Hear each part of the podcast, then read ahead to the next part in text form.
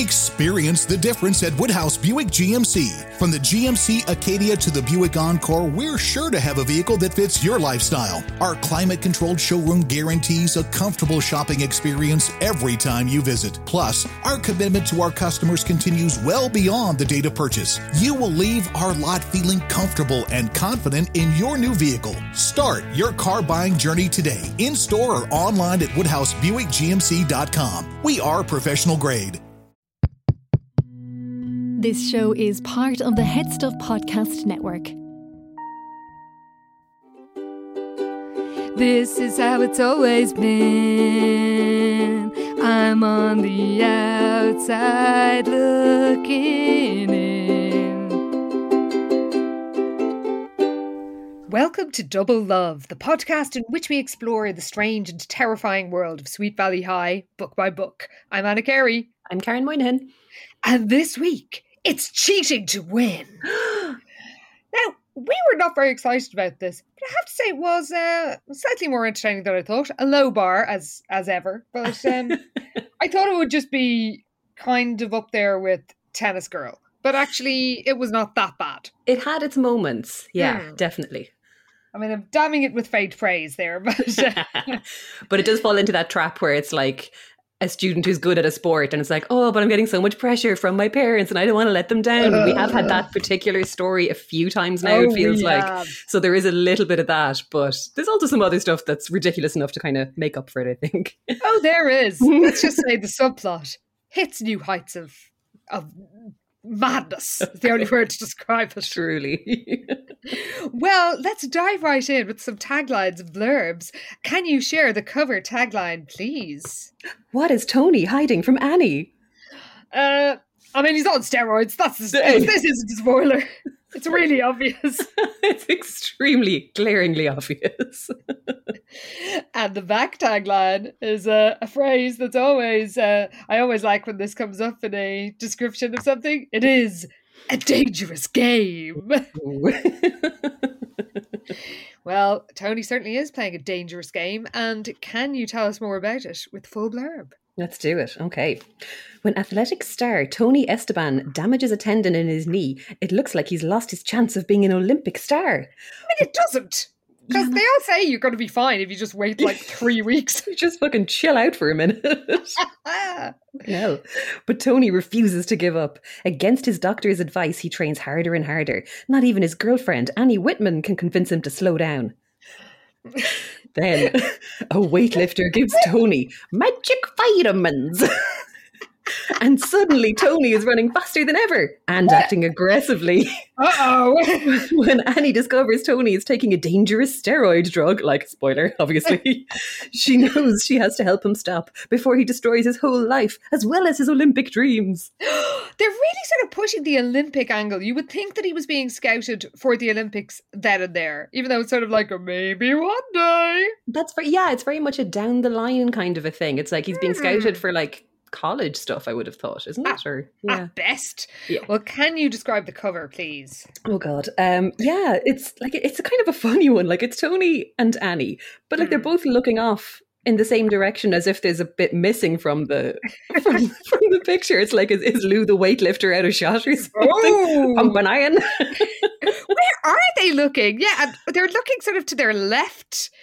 Yeah, it's weird. You, I almost feel like one of them should be flipped, so they're kind of looking at each other Hmm. suspiciously or something. That would make more sense, I think. It would.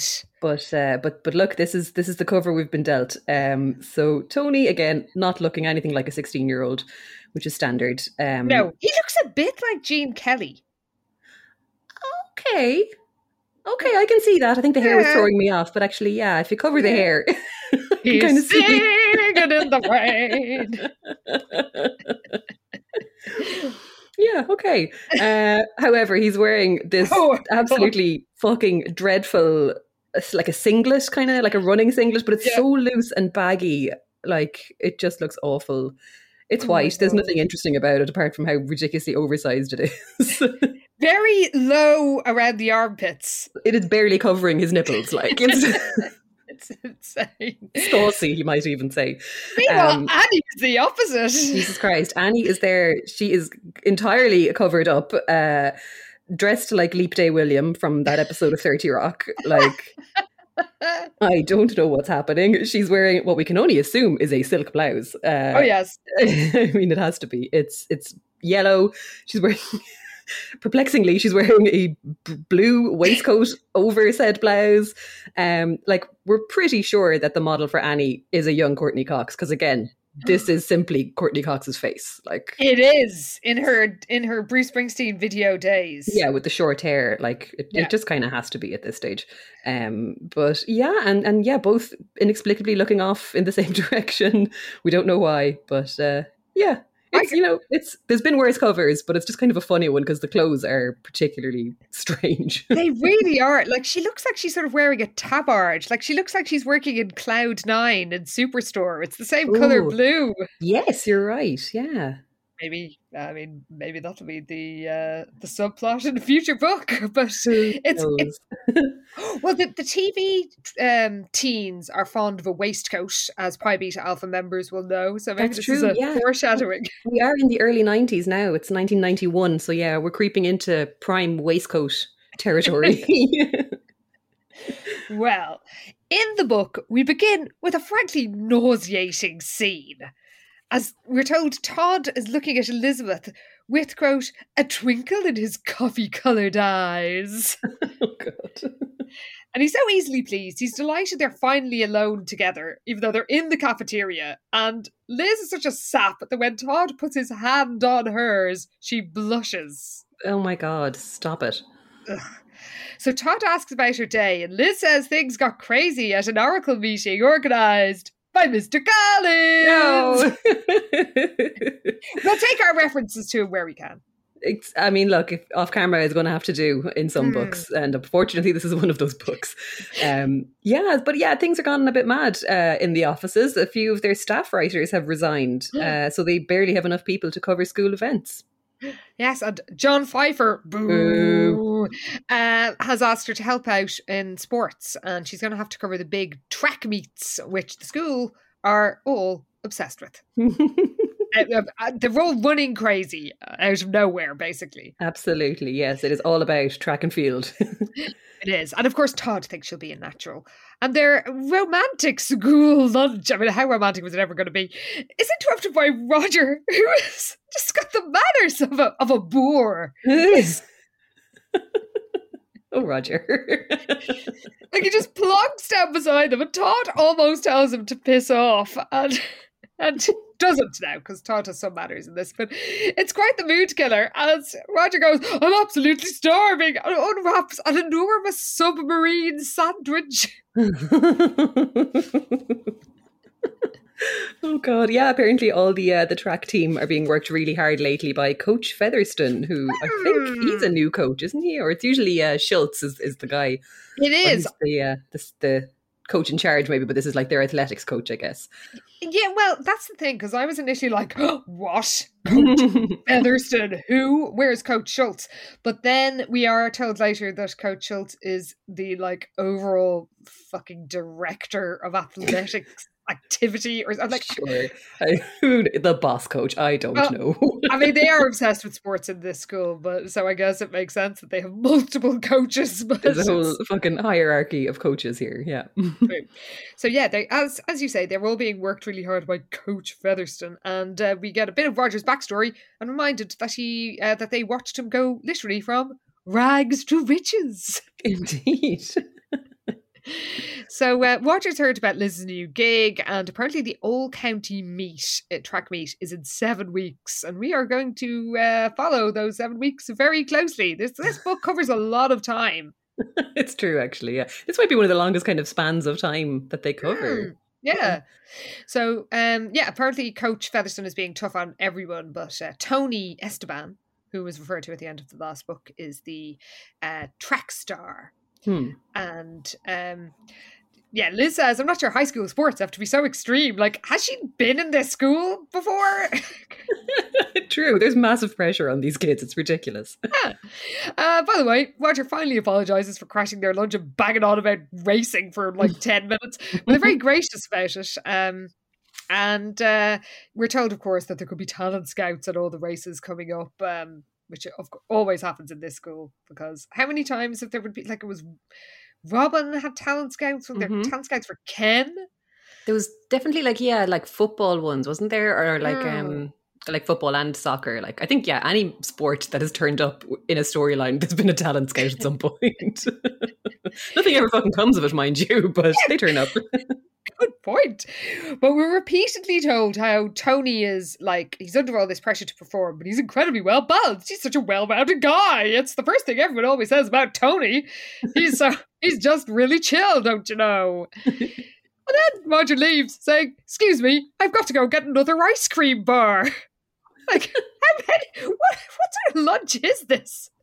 I mean, I don't know. He did say that apparently they're training so much, he feels like he could eat twice what he normally does and still lose weight because they're just going so hard at practice. So I don't know. I guess he's he's bulking up for it. I don't know what's happening. Sa- giant sandwiches and multiple ice creams. He's living the dream. Go for it, Roger. Um, so when he goes off, uh, Todd gets all dramatic uh, about how he wants to spend alone time with Liz, and uh, they talk about maybe they could go to the beach because Todd says, "I haven't seen you in that gorgeous blue bathing suit in a long time." I mean, technically, he saw her in it last week. oh, very true. We just didn't know it was her. And then Liz, we, I mean, Liz cannot read the room in this book because mm. what should she suggest? That's yeah. Oh god, this dumb bitch. Yeah, she's like, oh, the beach sounds great. I wonder if Roger wants to join us. It sounds like he needs a break. Todd's like, um, what are you talking about? we were just talking about being alone. And then uh, she was like, oh, later we'll steal away for a romantic walk along the shore. So what? You're going to invite Roger and then ditch him halfway through the afternoon? Like, what's the story, Liz? and then she thinks t- she saw that Todd was a bit disappointed, but she was sure he didn't really mind her inviting Roger along that afternoon. Why would you be so sure of this? Apart from the obvious disappointment on his face that you've just referenced. And the See, fact that he kept saying that he wanted to be alone with you.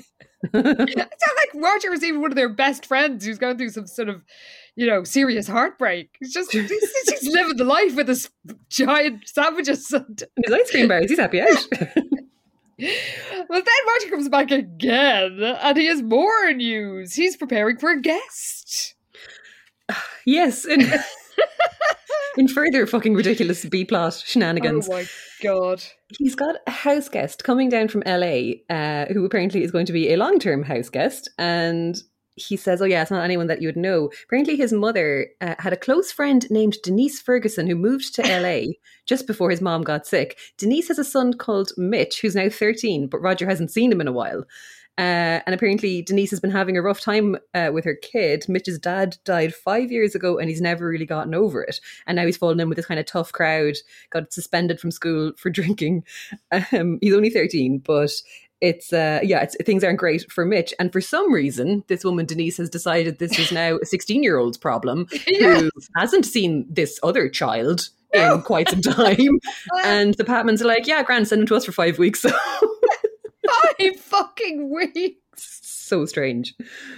Well, maybe it's a sort of if he got one little fight and his mom got scared. So you're moving with you to your my old dead friend's son in Sweet Valley. And his auntie and uncle in Sweet Valley, I guess. Oh God, this doesn't track at all. No, really doesn't. Sorry, forget we said that. So yeah, that, that does seem to be the vibe of it, though. Yeah. pretty much five weeks. I mean, really. And of course, he asks if Todd and Liz can help out with Mitch, and uh, Liz says that they can. And I can't believe I'm writing this. Say my notes. But poor Todd. Fair. Like, why is this child any of these 16 year old other children's uh, problem? This is weird. Very weird. And Roger suggests a barbecue on Friday, and Liz agrees, even though Todd is literally kicking her under the table. oh, poor Todd. Again, poor Todd. Thought. well, we're told it made Elizabeth proud to think that she and Todd were the kind of couple their friends could count on to be there for them, not like those annoying, self absorbed couples who always wanted to be alone. Oh, God. But they are the most annoying couple, so there you go. Mm, Good point. Well, Roger finally leaves, and um, Liz, finally is, realizes that Todd is not usually happy, but um, She thinks it's not like Todd to be so insistent. True, true, they promised each other they'd try for more time alone, but Elizabeth had, to- had thought Todd was only teasing when he asked her to make the pact. Now it looked as if he'd been serious about it. And who can blame him? Which is constantly inviting people on their dates and saying they're going to help look after a troubled teen. Very true. Although, in fairness, Roger did actually turn down the invite to the beach that time, so they got out of that one. oh, good point. Well, when Liz comes home, she finds Jessica in a rotten mood. And why? Oh, because the poor neglected Prince Albert chewed up her brand new blouse. Oh, doubtless silk. Has to be. Maybe he's fed up with them the same way we are. He's trying to send a message. He's like, enough of the fucking silk. Dry clean this, bitch. We're told that uh, Jess is already disillusioned with her title of Miss Teen Sweet Valley. Oh God, yeah. She. Uh, it turns out that there's a lot of really boring kind of um, speaking engagements involved in Oh her new God. role, and she keeps having to like go address like junior high classes and cut ribbons, and she's just really fed up of it.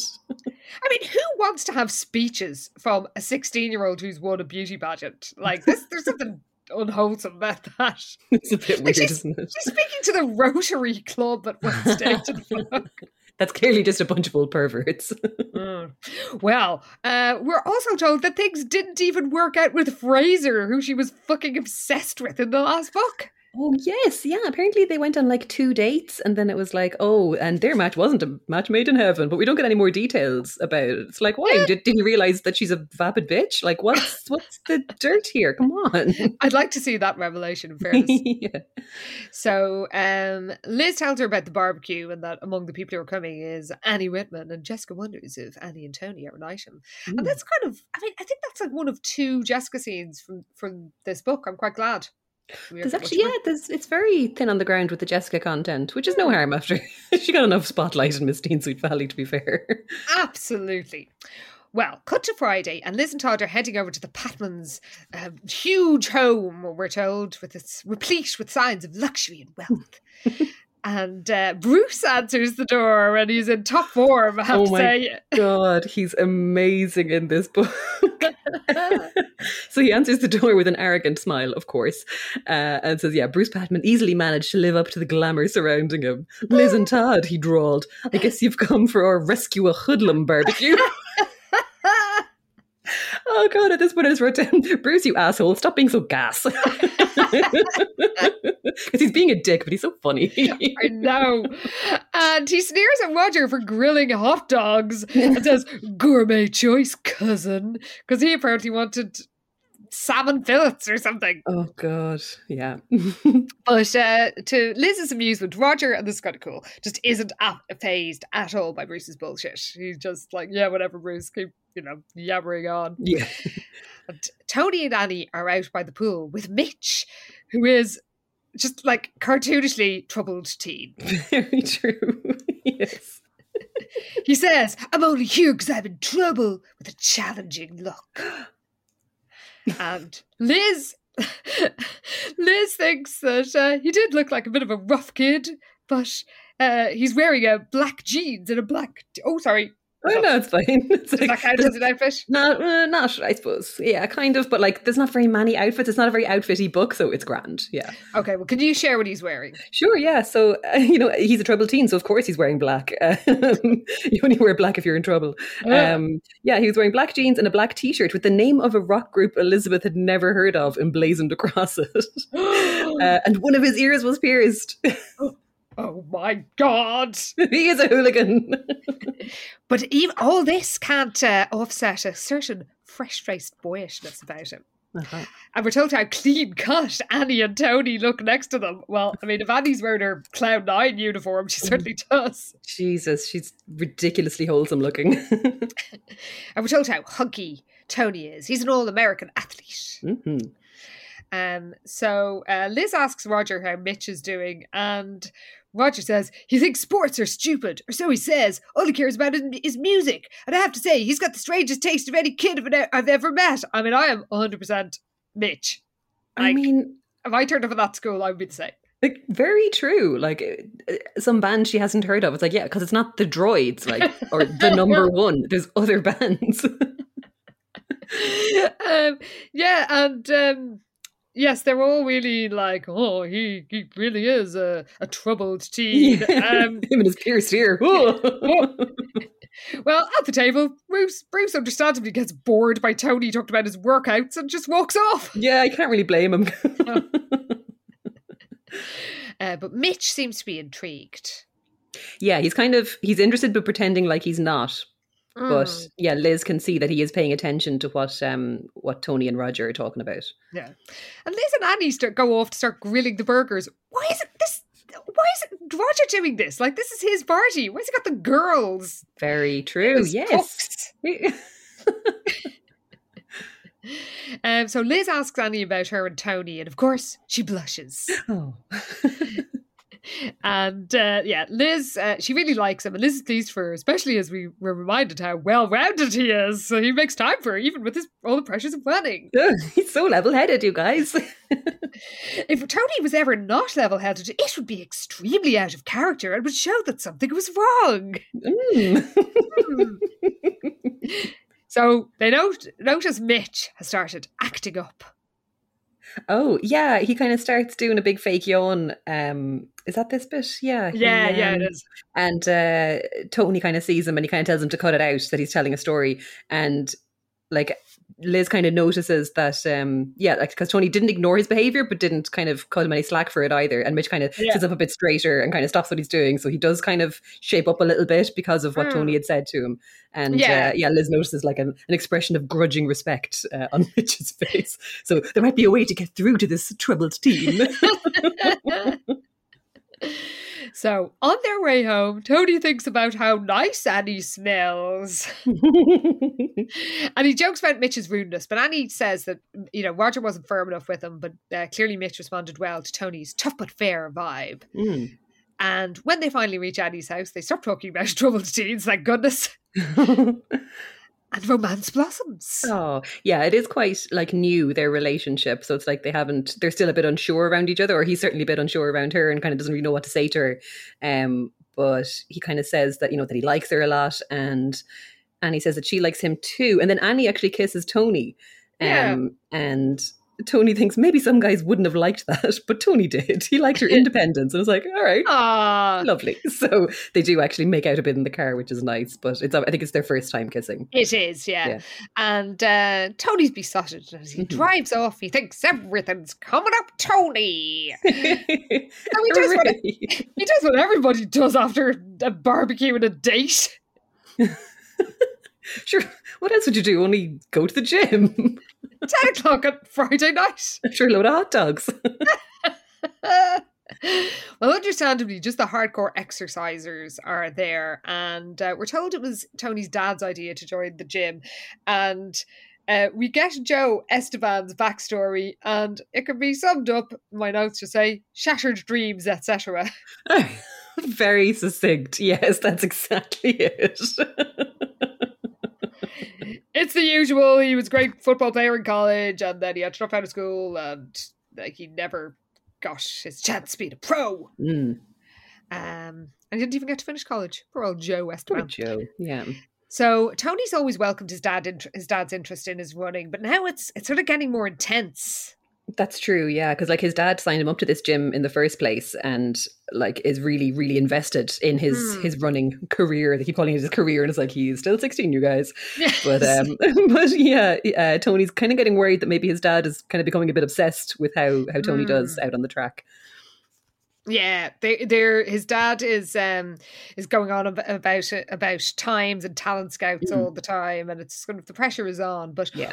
Once Tony is in the gym, his worries fade away, and he uh, chats to some of the um the the other gym goers. Most of them are probably freshmen at the local community college, and they're mostly in the weight room. The one he knows best is a muscular eighteen year old wrestler slash OTG called Lou Orton. I mean, it's a very OTG name, to be fair. It is. like the wrestler side of things, not so much, but we're just going to make it work, and we've decided he's an OTG. He gets authentically OTG in his uh in, at one point, I have to say. That is he- true. But um, at the moment they just sort of uh, chat about I don't know, pressing weights. And I, as my notes Yeah. say, no idea what this means. Oh yeah, it's just however much Lou can bench. I think is kind of what they're chatting about. Yes. Is it good? I guess so. I don't sure. know. I don't know. it sounds like a lot. I don't know. Well, because this is the way the Sweet Valley uh, youth roll, Lou was heading to the beach disco after the gym. Why not? Why wouldn't you want to go to the beach disco after getting all sweaty lifting weights? well, maybe he's uh, hopped up on magic vitamins. So uh, Tony declines the suggestion of um, of going to the beach disco, and we're told that sometimes he has the feeling there's just something about Lou Wharton and his friends that bugged him. Yeah, this was kind of strange because it does seem like he likes Lou, but then it Yeah. also seems like he doesn't really ever want to hang out with him outside of the context of Yeah. the gym. So it's kind of he's kind of on the fence about Lou, even though it sounded at first like he was a friend of his. But yeah, Yes. it's kind of a strange one. Maybe he's got some instincts that Lou is up to no Mm. good. Um, so he heads home and he's sort of braced for his dad's intrusive questions, but he feels guilty because obviously his dad just wants the best for him. Yeah. So the next day, Annie is uh, with the cheerleaders, and the, Jessica, of course, is giving her, her is grilling her about her and Tony's relationship. Because apparently, the only person who knows about it so far is her alleged best friend, Robin. But like, where the hell was Annie during the Perfect Girl? Because like, Robin Yeah. had no friend in that book, and it was particularly sad. But apparently, Annie is her best friend. So it's like, oh, okay, well. You've just decided that now, I suppose. But also, they do describe uh, Annie as Jessica's friend, and I feel like that's a bit fucking rich, to be Oh, honest. oh my god. I mean, I guess the one thing that Annie and Robin have in common is that they were both bullied to very extreme fucking terrorized by that bitch Jessica Wakefield. So I mean, if anything, I want a Robin and Annie team up to just bring Jessica down, Oh my god. Write that fan fiction, listeners. Well, all the uh, so they're asking about Tony and Annie's like, oh, you know, it's early days, and all the girls are so sure Sweet Valley are going to win the racing meet. They're planning a victory party at the Dairi Burger with the droids. So uh, yeah, the whole school has gone racing crazy. Pretty much, yeah, they're all obsessed. They really are because we go cut to the racetrack for I guess it's, it's meet day, Mm. and the gang are all there. Um, Tom and Barry are there. Well, Oh, uh, yes. Tom hasn't been put back in the uh, Sweet Valley extras box, um, back in the closet, if you will. he's he's uh, he's part of the gang, and um, Todd, however, is so silent that even Enid like whispers to Liz, "Is anything up with him?" And of course, Liz is like, "Oh, he's fine." There's no reason why he could possibly be a bit put out. So Tom points out talent scout Burr Davidson. Excellent name, love it. he really is. And of course, he's there to see Tony. And uh, Tony, it all seems to be going well in his first race. But then, what should happen in his second? no, this is like his event is the 220, and this is the one Mm. that he usually nails. Yeah. But there's this guy.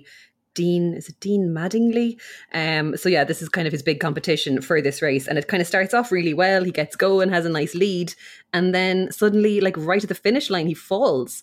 Um, Ah. and just like sprawls out on the ground and everybody freaks out and he's like oh my god my right knee and he feels like he's pulled something so they end up having to like call an ambulance for him and it's extremely dramatic yes. um like the coach rushes over and checks on him and like tony's just like no Bert davidson is here he saw everything and i've messed it all up and like tony's dad is straight over as well and uh He's kind of like at first he's like Tony, are you okay? And then like in an almost accusatory tone, he added, "What happened out there?" And it's like, don't give out to him. and then starts going on about how will this affect Tony's season, coach? And coach is like, uh, we need to make sure he's all right and get him to a hospital. yeah, priorities, Dad. So Tony's taken off to the Joshua Fowler Memorial Hospital, which is the closest we get to a Lila reference in this book. Um, and uh, she Addie follows uh, along with half the fucking school, apparently. Jesus, they're so funny. Like, if anyone goes near the hospital, it's like there's 20 other people in an entourage following them to hang around the waiting room and annoy everybody. oh, can you imagine what the staff in that hospital must think? they must be sick, so sick at the sight of these kids. But uh, Annie uh, doesn't have to wait too long to get news. Mrs. Esteban calls her in to see Tony, and it turns out he um, he's going to be grand.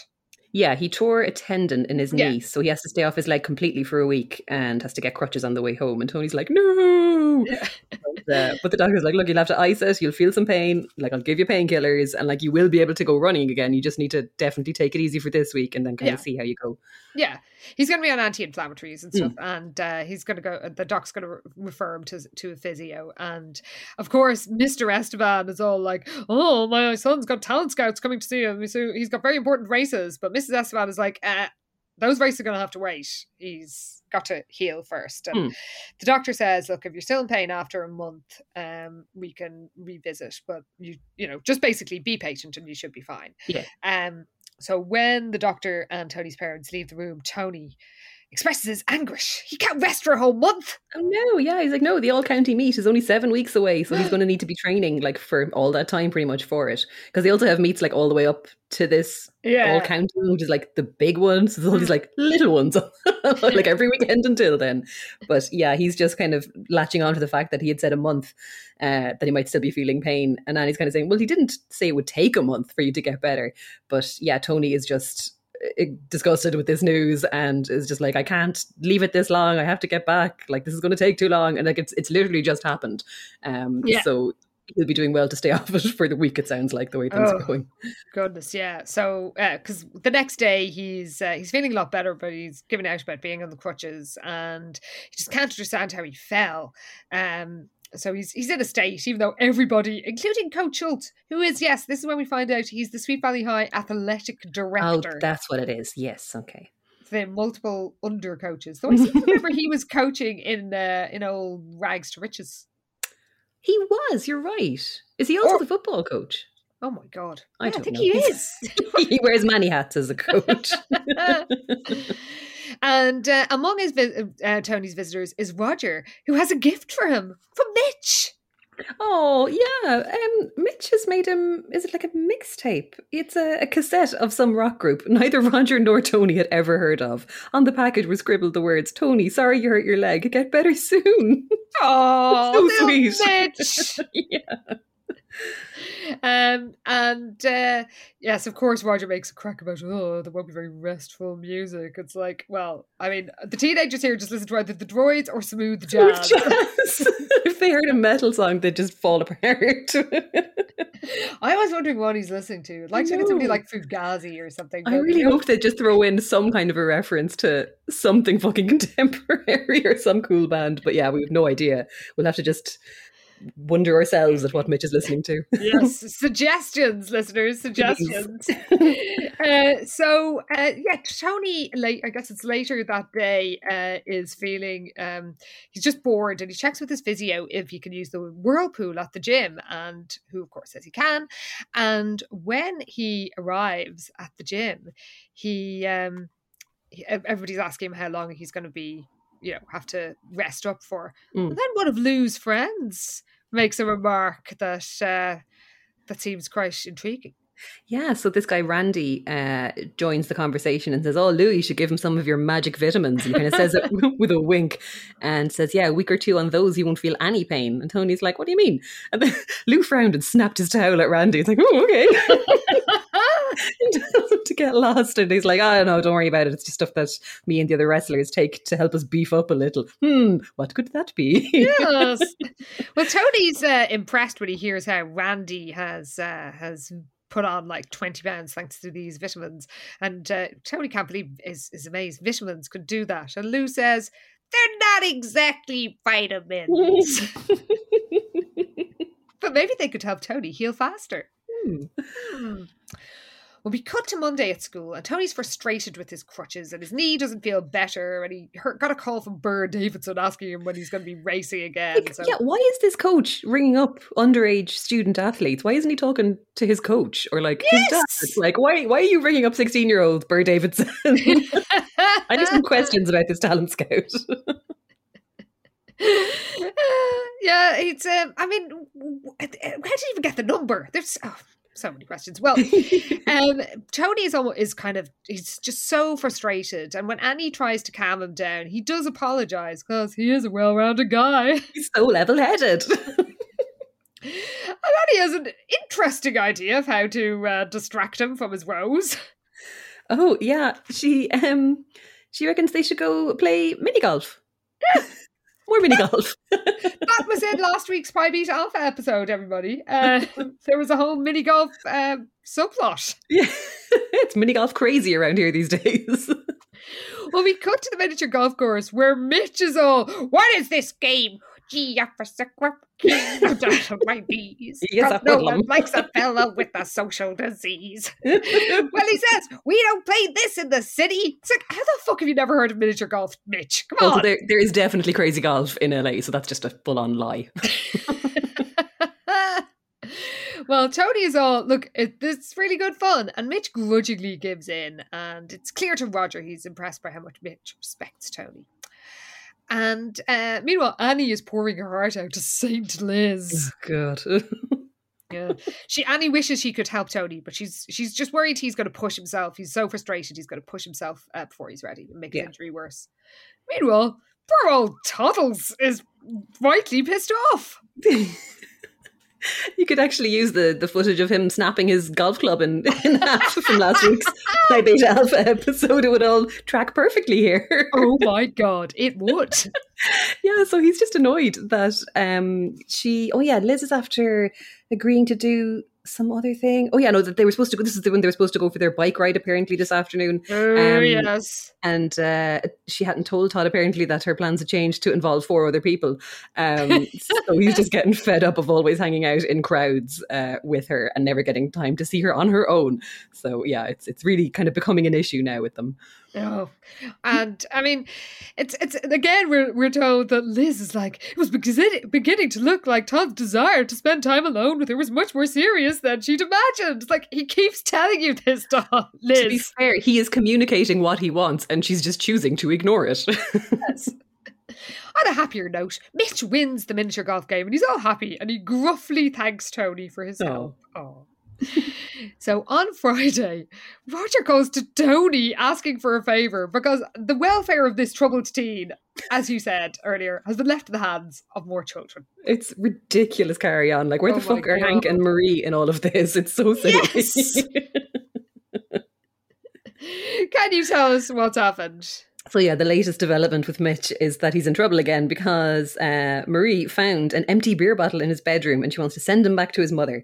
So Roger has talked her into letting him stay, but it's his last chance. And apparently, like Hank had been kind of good enough Yeah. with Mitch, but now he's kind of like, yeah, let's fucking ship this kid back. Why is he our problem all of a sudden? Which you know you could also understand.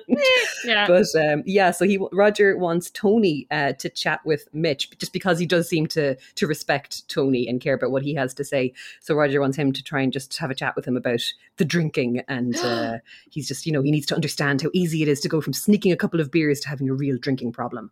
So Oh. um, yeah, so they're like, how did he even get the beer? And it's like, bet you Bruce gave it to him. also, like it's like we're going to send him off to a good role model for five weeks, and he's going to be mostly hanging out in Bruce Patman's house. So somebody did not think this through. Very good point. Um, so yeah, Tony um, is uh, is happy to to to help, and he suggests that um, Roger take Mitch to the track meet on Saturday, um, so he can watch the others run and he can play Big Brother. Um, so uh, we cut to the race where Mitch is unimpressed. yeah, he's just like, I don't get it. What's the point? All these guys line up and run around in a cycle. what do they get out of it anyway? We've decided he's a baby OTG, I think. He is. He's, he's like the uh, the G Officer Krupke uh, um, singers in West Side Story. Like this is what happens if Bruce calls him a hoodlum. We're just going to run with it. oh, oh, we are. Um, so Tony goes into this uh, lyrical description of what he gets out of running, but Mitch is all like, "I'm a lousy runner. I'm a waste of my school."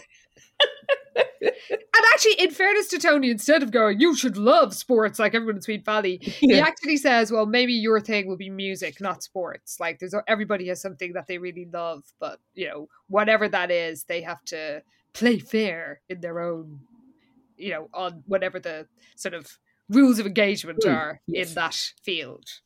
Um, and then he tells Mitch a story about uh, he knew somebody who drank and then he got in a car when he was drunk and then he had an accident and his girlfriend was, uh, you know, seriously injured.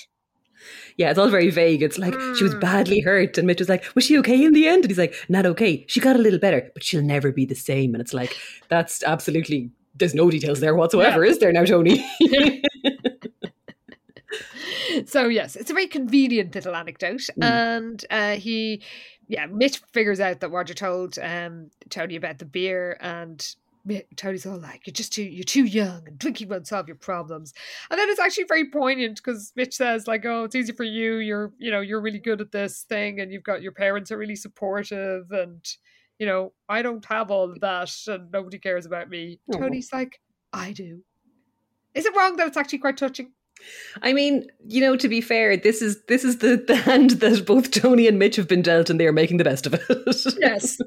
And uh, Tony does tell him to uh, talk to Project Youth. Nothing comes of that.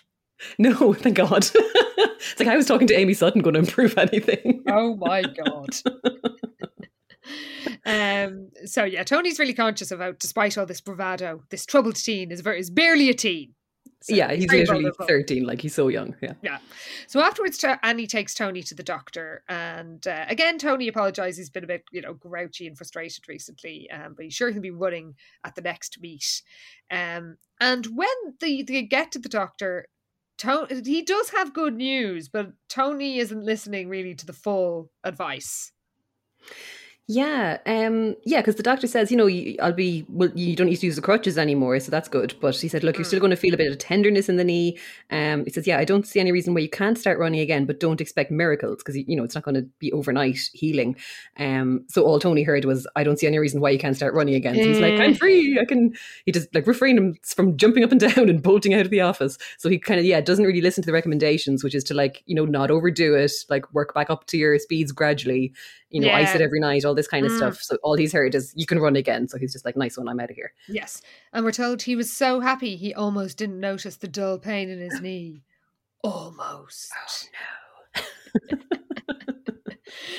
so he hits the track with Roger later, but his times are terrible. No, no, yeah. So his knee is kind of sore, um, but he just and he also just feels like he's running with a weight attached to his leg. Yeah. Um, and Roger tries to reassure him. He's like, "Look, obviously you're not going to be back 100 percent the first day you're back running."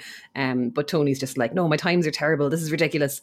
Um, and uh, yeah, Roger's like, "You know, maybe you should wait a while before coming back to practice." But Tony's just like, "No, I'll have to. They keep telling me to wait a while, and he's sick and tired of waiting. Like, it is. Has it Mhm. even been a week at this stage?" No, don't Um, think so.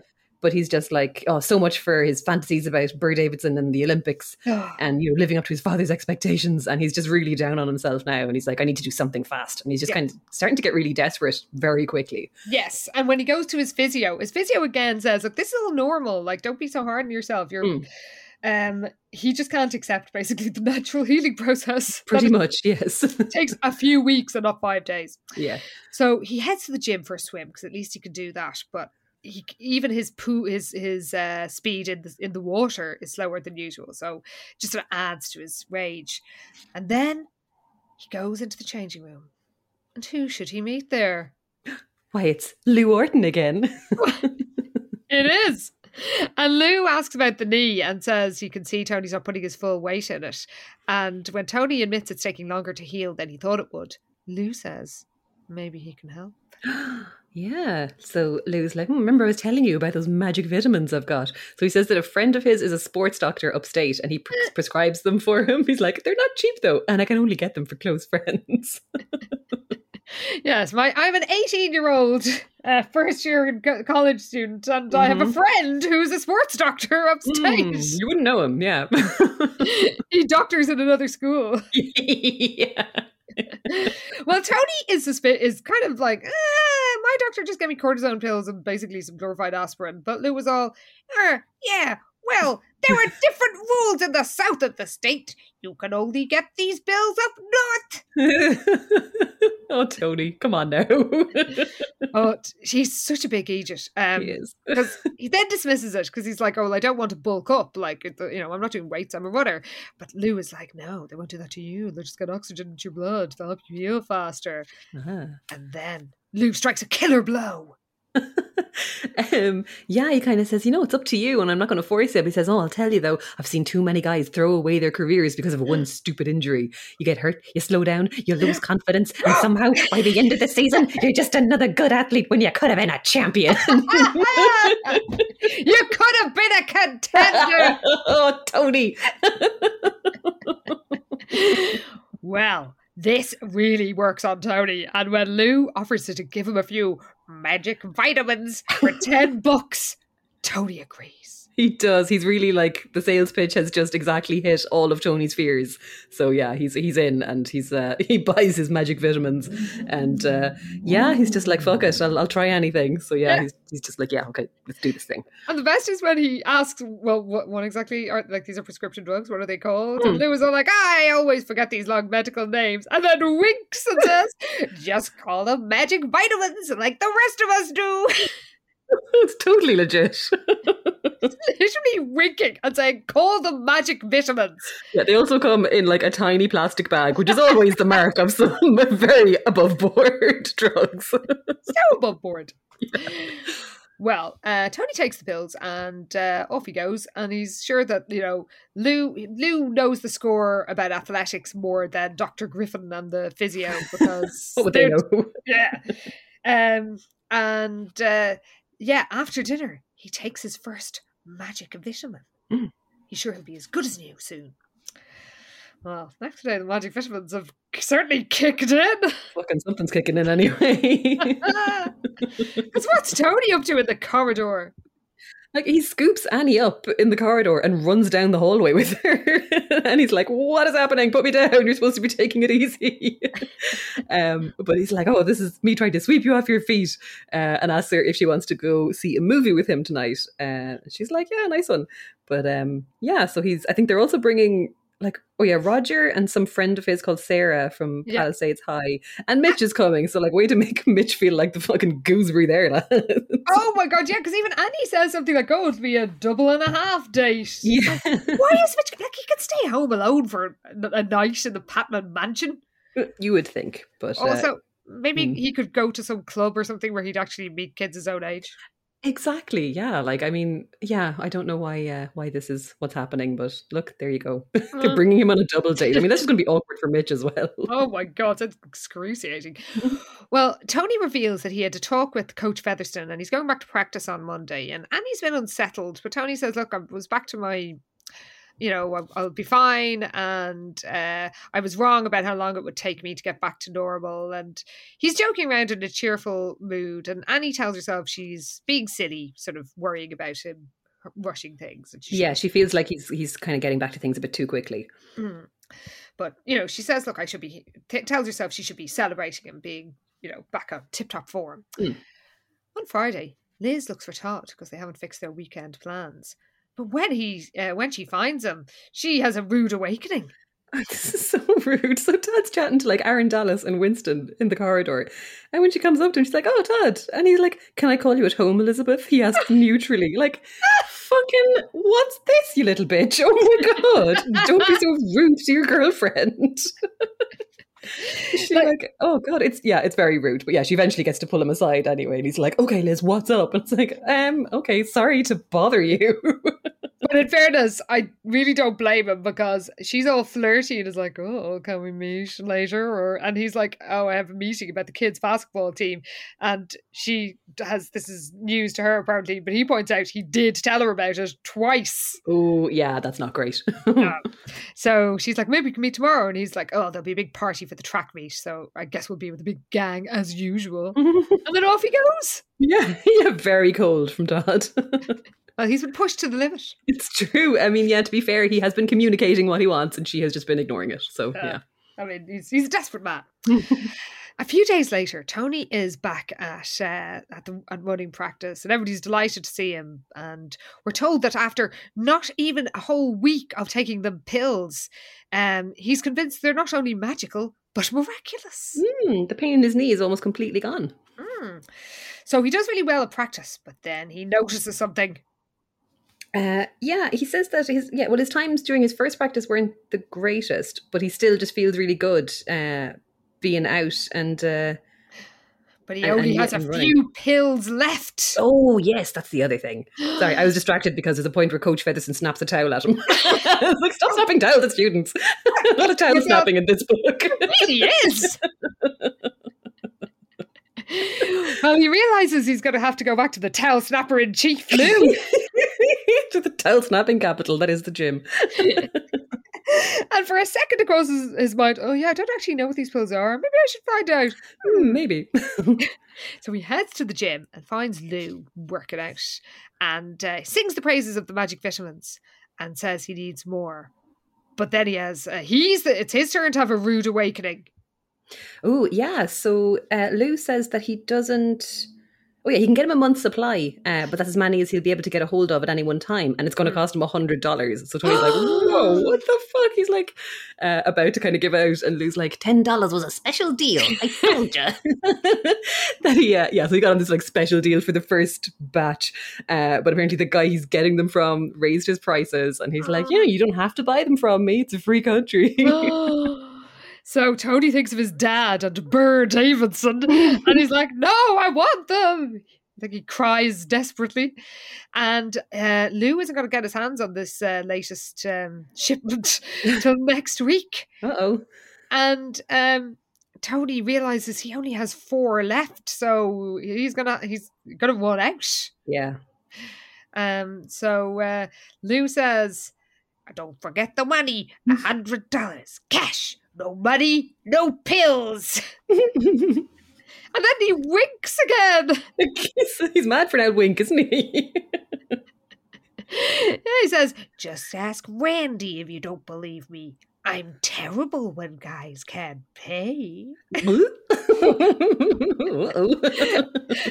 still doesn't realize how shady this is, by the way. Even though, To- like, seriously, Lou might as well be wearing a little Al Capone outfit. Like, he might be dressed up like like Jimmy Cagney. Like, it's this is is just ridiculous. I mean, how clueless can you be, Tony? Oh, Tony. Oh, this is it because I suppose he had meant to ask Lou what was actually in the pills as well at this point, but just, you know, all the intimidation kind of threw him off slightly. So he still doesn't know what they are or what's in them. Yeah. but uh, yeah, but come on, Tony. They're very clearly dodgy.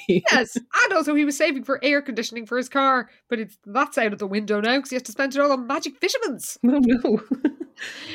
Well, the next day, Jessica uh, finds Liz, who's all miserable, and uh, she doesn't see what Liz could have to be miserable about because, unlike uh, Jessica, Liz doesn't have to spend her Tuesday evening addressing a local junior high as Miss Teen Sweet Valley.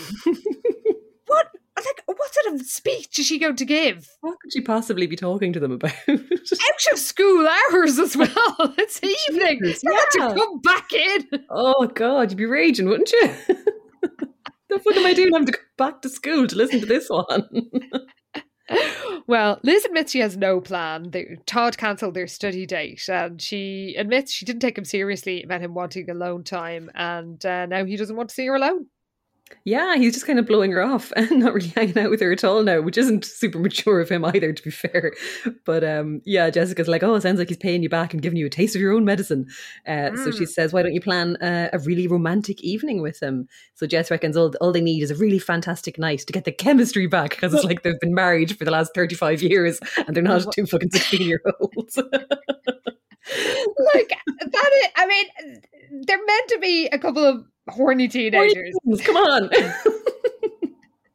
I mean, I guess they have been technically going out for about seven years at this time. oh, so true. yeah. Well, Jessica, uh, as a joking suggestion, Oh God, yeah. She's like, why don't you kidnap him and take him up to Miller's Point? She she suggested with a giggle. Liz is like, kidnap him. You know, you're pretty smart for a beauty pageant winner. You may have hit on something. It's like, oh God, no, she hasn't.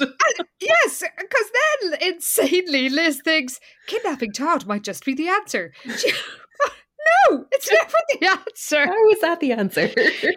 She'd been too insensitive to hear him when he had been pleading with her for some time alone. Now she was going to have to take extreme measures to show him she'd gotten his message loud and clear. oh my God, come on now. I mean, Carl the Orderly's shack is probably still there. Get the frozen pancakes out, lads.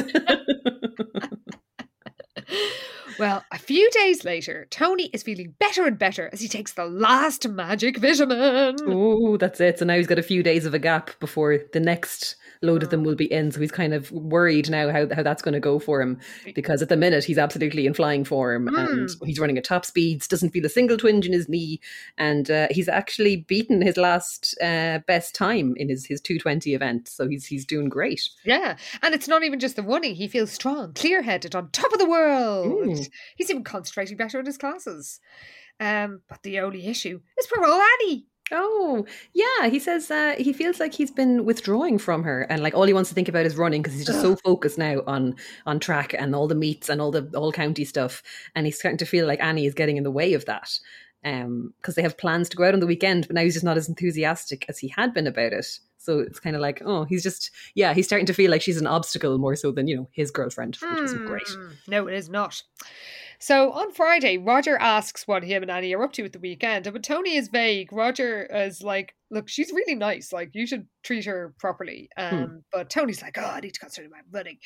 And, um, you know, um, my dad thinks attitude is what counts, and you've got to want to kill the competition. And dad thinks Annie will get in the way. And Tony Roger's like, "Uh, your dad's not right on this one. But Tony gets all like, my dad's always right. Yeah, yeah. It's like he's always right when it comes to me. And then, like, very cruelly, now he doesn't say it, but he thinks like Roger hadn't known his own father. He didn't know how crucial a father's advice and support could be, which is like some real dickish behavior there, Tony. Maybe oh. fucking Oh. reel that in a little bit. My God, it really is. But before he can say any more, thank goodness he doesn't tell Roger that because that would be the end of the friendship right now, right there. And rightly so. Two seniors enter the locker room. And what could they be talking about?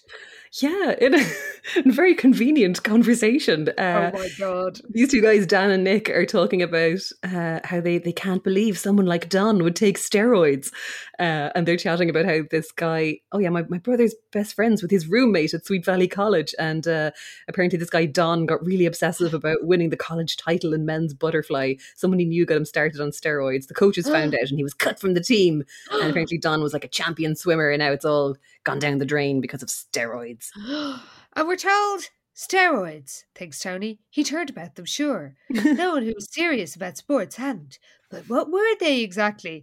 By the way, this is just three years after Ben Johnson ran the Olympics and was then stripped of his medals and kicked off the Olympic team. And that was huge at the time. Like Very everybody knew it. It's how everybody my age would really know what steroids uh, are.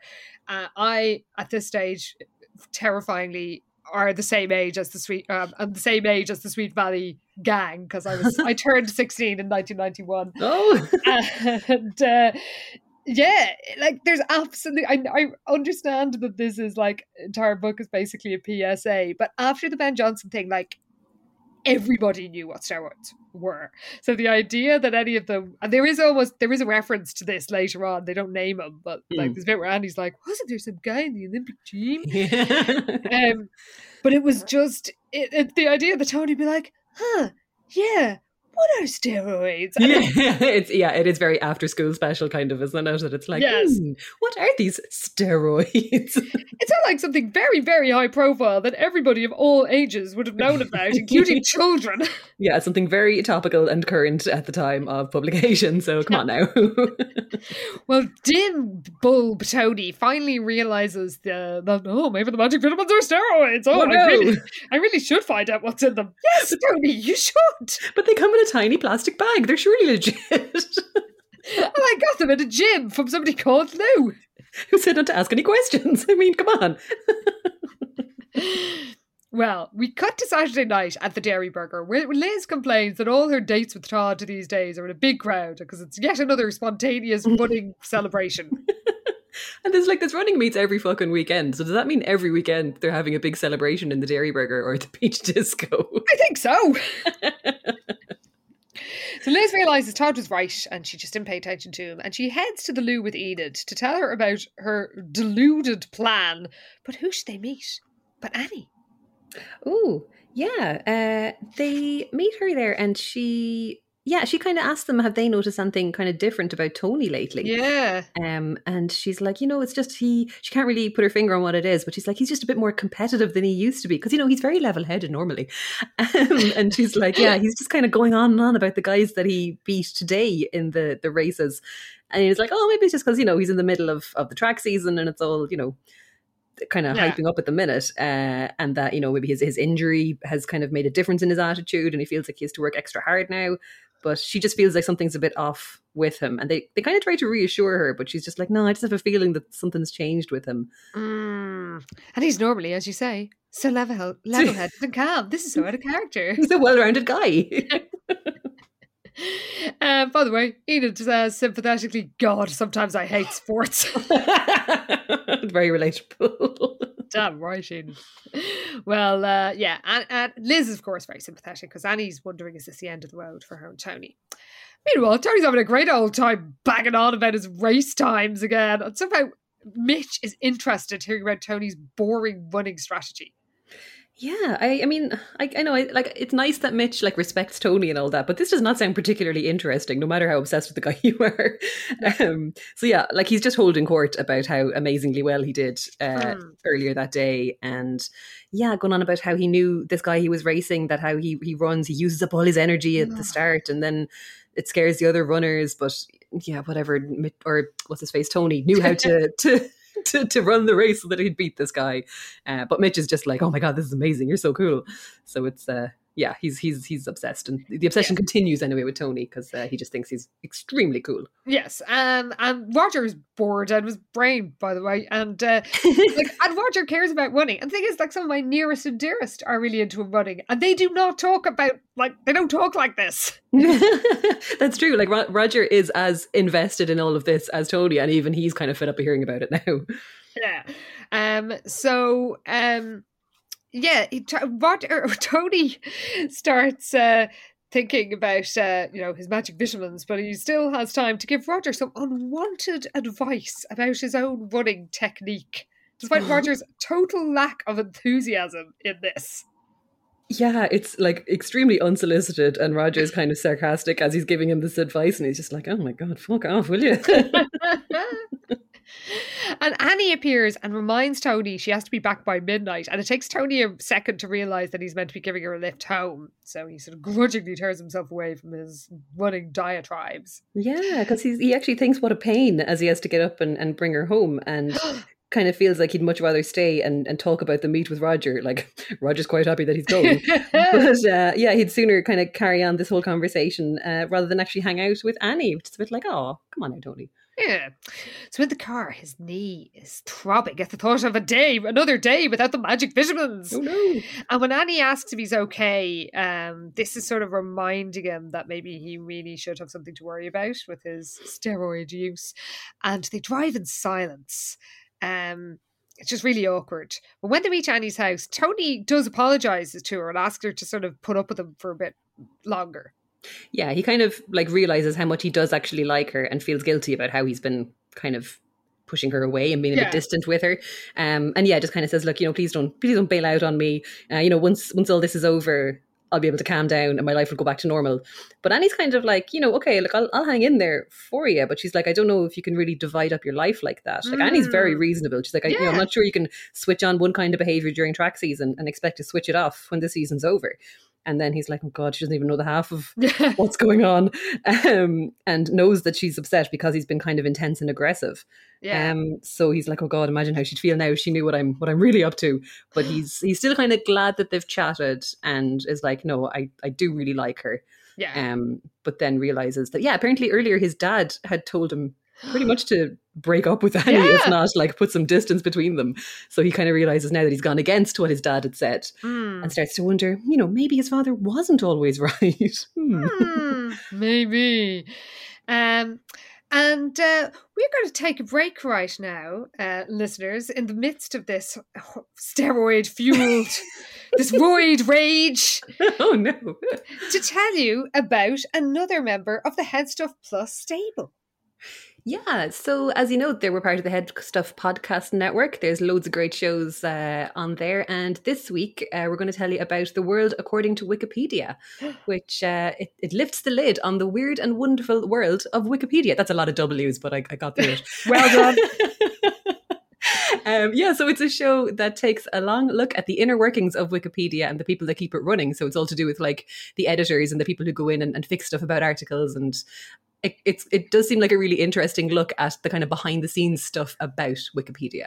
And you can hear a little sample of it right now. The World According to Wikipedia is a podcast that pops the hood of Wikipedia and invites you to take a look inside. Each episode, we will talk to someone from the Wikimedia community on topics like why are only 18% of biographies about women? Can editing Wikipedia be a protest or activism? And what is it like for the communities working on the 200 plus Wikipedias that are not in English? Subscribe on your podcatcher of choice and follow us on Twitter at world underscore Wikipedia.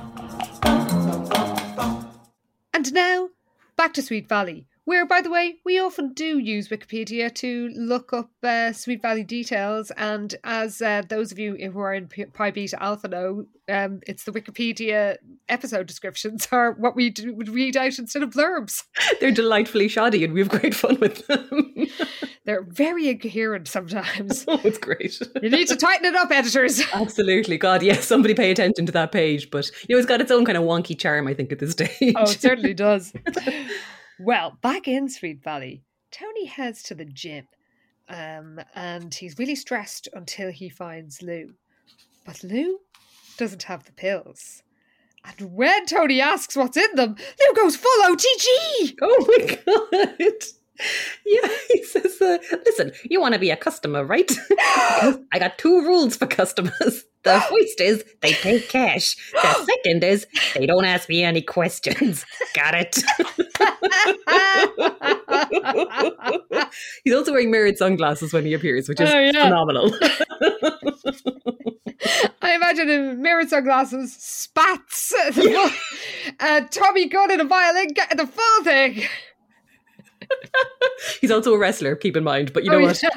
We're making it work. We're kind of forgetting about the wrestling part. So he could actually be wearing a tank top and shorts right now, but it doesn't matter. maybe he's wearing a Mexican wrestling mask. Oh, maybe. But you know, whatever he's wearing, he's got the soul of a of a spats wearing gangster. he does. Uh, that, that this is that that that moment was when he does go actually OTG because when he says you want to be a customer, right? It's yes. just we didn't have to make that up, listeners. That's in the book. Canon. yes, he is canonically OTG. and uh, Tony is as freaked as if he really were a gun toting OTG uh, because this is proof that the pills are dodge. Yes, he's like, look, if there wasn't something dangerous or illegal about these pills, Lou would have told him straight out what was in them. So he's kind of like, mm. oh shit, this is not good. but then he thinks about all the scholarships he might be able to get at the end, you know, from this uh, this racing season, and maybe even getting scouted for the Olympics. And he knows what he's going to do. Oh no, yeah. So he says, look, he needed them, at least until the all county meet. And once he's done well in that meet, he vowed he'd never go near Lou and his pills again. So Lou tells him to come back in a few days with a hundred bucks and then says, and quit following me around. It doesn't look right. and he just strolls off. Poor old Tony feels sick. That's what he might. So on Monday, Coach Featherston is in a foul mood. He's giving out to everybody about how they need to make sacrifices and push themselves. And Tony hasn't had a pill since Friday, and he is dreading uh, having to race. Um, and uh, when um, Roger jokes about Coach Featherston's um, ranting, Tony is like, "Well, the team is too sloppy," and Roger jokes about him being brainwashed by the coach, and Tony's response shows the effect of those magic vitamins. Oh God, yeah. Tony's like, "Oh, get out of here," and gives Roger a playful slug on the shoulder as they ran. He didn't mean to hit him hard, but the surprised look on Roger's face told Tony he had. Poor Roger's have to get an absolute dig in the arm there. He's like, "Whoa, what the fuck is this?" the mental image that suggests. So they hit the track and Tony and Roger are race are paired together to to race. But when Tony gets in the lead, or sorry, when Roger gets in the lead, something happens. Oh, this is so bad. Yeah, Tony, like almost unconsciously, apparently, his arm flies out and hits Roger. So he actually does just land a dig on him, Yeah. like as they're running. So Roger stumbles and kind of keeps running, but like Mm. that's enough for Tony to take the lead. Um, and Roger's like, "What the fuck? Like, what did you do out there? You shoved me. What's wrong with you?" And Tony kind of can't believe that he's done it. Mm. Uh, it feels like it's something in a nightmare. And he's like, "Oh, I didn't do anything," and then immediately says, "It was an accident. I'm sorry." Ah, Tony. Um, yeah, it's very, very bad form. And the coach comes over and just, yeah, gives out to the pair of them. Apparently, he didn't actually see the shove, but he's like, "Oh, these these showings are terrible for my my two top sprinters because their times were still shite even Mm. after all that." yeah. Uh, and yeah, his Tony's like, he may have beaten Roger, but his time was still three seconds slower than it had been the week before. Mm. Um, so they, when they're in the locker room, Roger rightly says, "Look, I don't know what's going uh, on with you lately, but you better chill out, Esteban. Winning might be important, but I'm in your team, remember?" But Tony barely pays attention to him.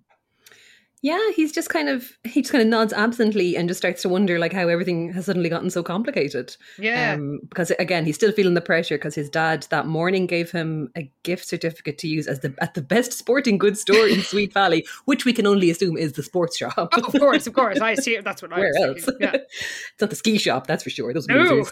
Um, How are they so business? Ow, you're in Southern California. Um, so yeah, his uh, his dad's pride in him is starting to feel like a burden, and it's just the pressure is building, I suppose. And he's just like, do you know what? I don't care what's in the pills.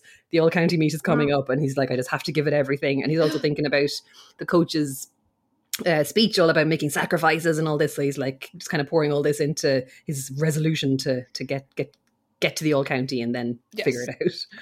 Well, we cut to the cafeteria where Winston is stunned, and rightly so. Oh God. Um, yes. I mean, I don't know if the ghostwriter just hadn't read the previous books. I It's just like wondering. it's just like, "Do you know what? Fuck it. Let's just have a bit of crack with this. because Todd is planning to kidnap Liz. oh my god! Liz, who has previously been kidnapped for real. That's my notes have it all caps. She was actually kidnapped in real life with three exclamation marks. oh my god, it's craziness. Yes, he says uh, he hasn't even got a plan at all. I just know. I, this is what Todd says to Winston. I just know I want you to find. I, I wanted to find some really romantic spot, and instead of telling her about it, I want you to kidnap her. You know, a blindfold. The whole works. And when the blindfold is removed, I'll be waiting for her. I mean, you're gonna get a chloroformed rag as well. Oh God, I know. When Winston's like, yeah, okay, Wilkins, you've got yourself a partner in crime. Just tell me when and where, and I promise to produce one blindfolded blonde Wakefield twin for a little lesson in romance. And it's like, this is a lesson in PTSD. What are you doing? Also, that sentence sounds so pervy. so perfect. Like, what the fuck? I mean, we like Winston, but Jesus, dude, come on. Yeah. Well, meanwhile, Annie joins her new BFFs, Liz and Enid. We're told, What? Like, they tell us that Robin's her best friend, and yet here we are. yes, we're also told, she says, Oh, my usual crowd have deserted me today. Ha ha ha. Who are they? yeah, Like, who are the usual crowd? These are lies. the crowd of lies. well, again, she says Tony's not himself. Um, and uh, Liz doesn't really care about that. So she asks them for help for her own romantic scheme. Oh god, yeah. So they've they've both come up with the idea, basically, Liz and Todd, to fucking kidnap each other because that's normal behavior. Um, Is like, yes, I know what I want to do. I'm going to find some incredibly romantic, out of the way restaurant and make a reservation, and then I need like somebody to kidnap Todd and bring him to me. Uh, so Annie's like, oh, amazing! What a good idea! I'll I'll help you with this, and says she's got this um special guidebook that you can find to uh, to, to use to find a really neat place. It's called Weekend Getaways. Um, so yeah, like why would she have a fucking I know. guidebook? Like, My oh, notes say in all caps after this. These people are insane. Seriously, it's like let's put the spark back in our relationship. I'll check my guidebook for some romantic getaways. It's like, 16! oh, you're all ancient. well, um, yeah. Uh, by the way, I do wonder. Maybe Liz. This is Liz's way of processing her um, her PTSD. Maybe. Don't know what Todd's motivation is. Oh my Worrying. god, very worrying. So Annie remembers she lent weekend getaways to Tony. Why? and uh, and he will be in his locker, but luckily she knows his locker code. They must be serious. So they head off uh, to his locker to get the book. But what should she find in the locker instead? she finds a bottle of pills. and she knows he's finished his prescription du- drug, so doesn't know what the hell this is. So she sneaks a pill from the bottle. Oh, very sneaky. Well, the next day, Liz tells her friends that she's found the perfect place to steal Todd away to. And apparently it's Castillo San Angelo. And it was built by, quote, sorry, it was built by an eccentric Spaniard. Is there any other kind? yes, um, it says an Edwardian beautiful mansion built by an eccentric Spaniard, and it's got a restaurant. So she's made reservations there for next week. How? Like I had not. I don't think I was in a fancy restaurant till I was like well into my twenties. I know, and especially like with a boyfriend. It's like Oh, that's what I a- mean. Yeah, yeah. Yeah, like you're with your boyfriend going on a date. You're going to fucking McDonald's or like Yes. Eddie Rockets. Oh, if you're feeling fancy. Well, if you're in Sweet Valley, you're going to uh, fancy restaurants and s- Spanish castles. I guess. Castillos. sure.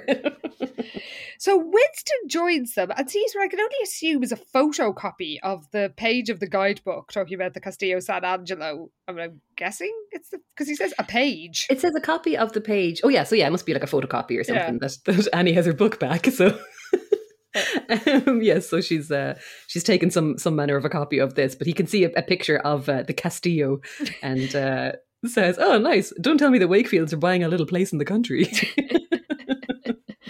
and he's intrigued by the idea of a castle in California because uh, he's never heard of one before. What about Hearst Castle, famously in the middle of, of above LA? oh, very true. Um, but uh, yeah, uh, it's, it's news to Winston, and he says that his mother is looking for a place to take his dad for his birthday, or um, so could he borrow the page? And Liz doesn't want to be too cagey about it, so she says sure. So on Sunday, Annie meets her cousin Beth for lunch. Uh, Beth, aka Convenience. Beth, aka fucking Breaking Bad in college, like Ah, she's got a full lab. fucking Heisenberg over here. Can you tell us a little bit about Beth?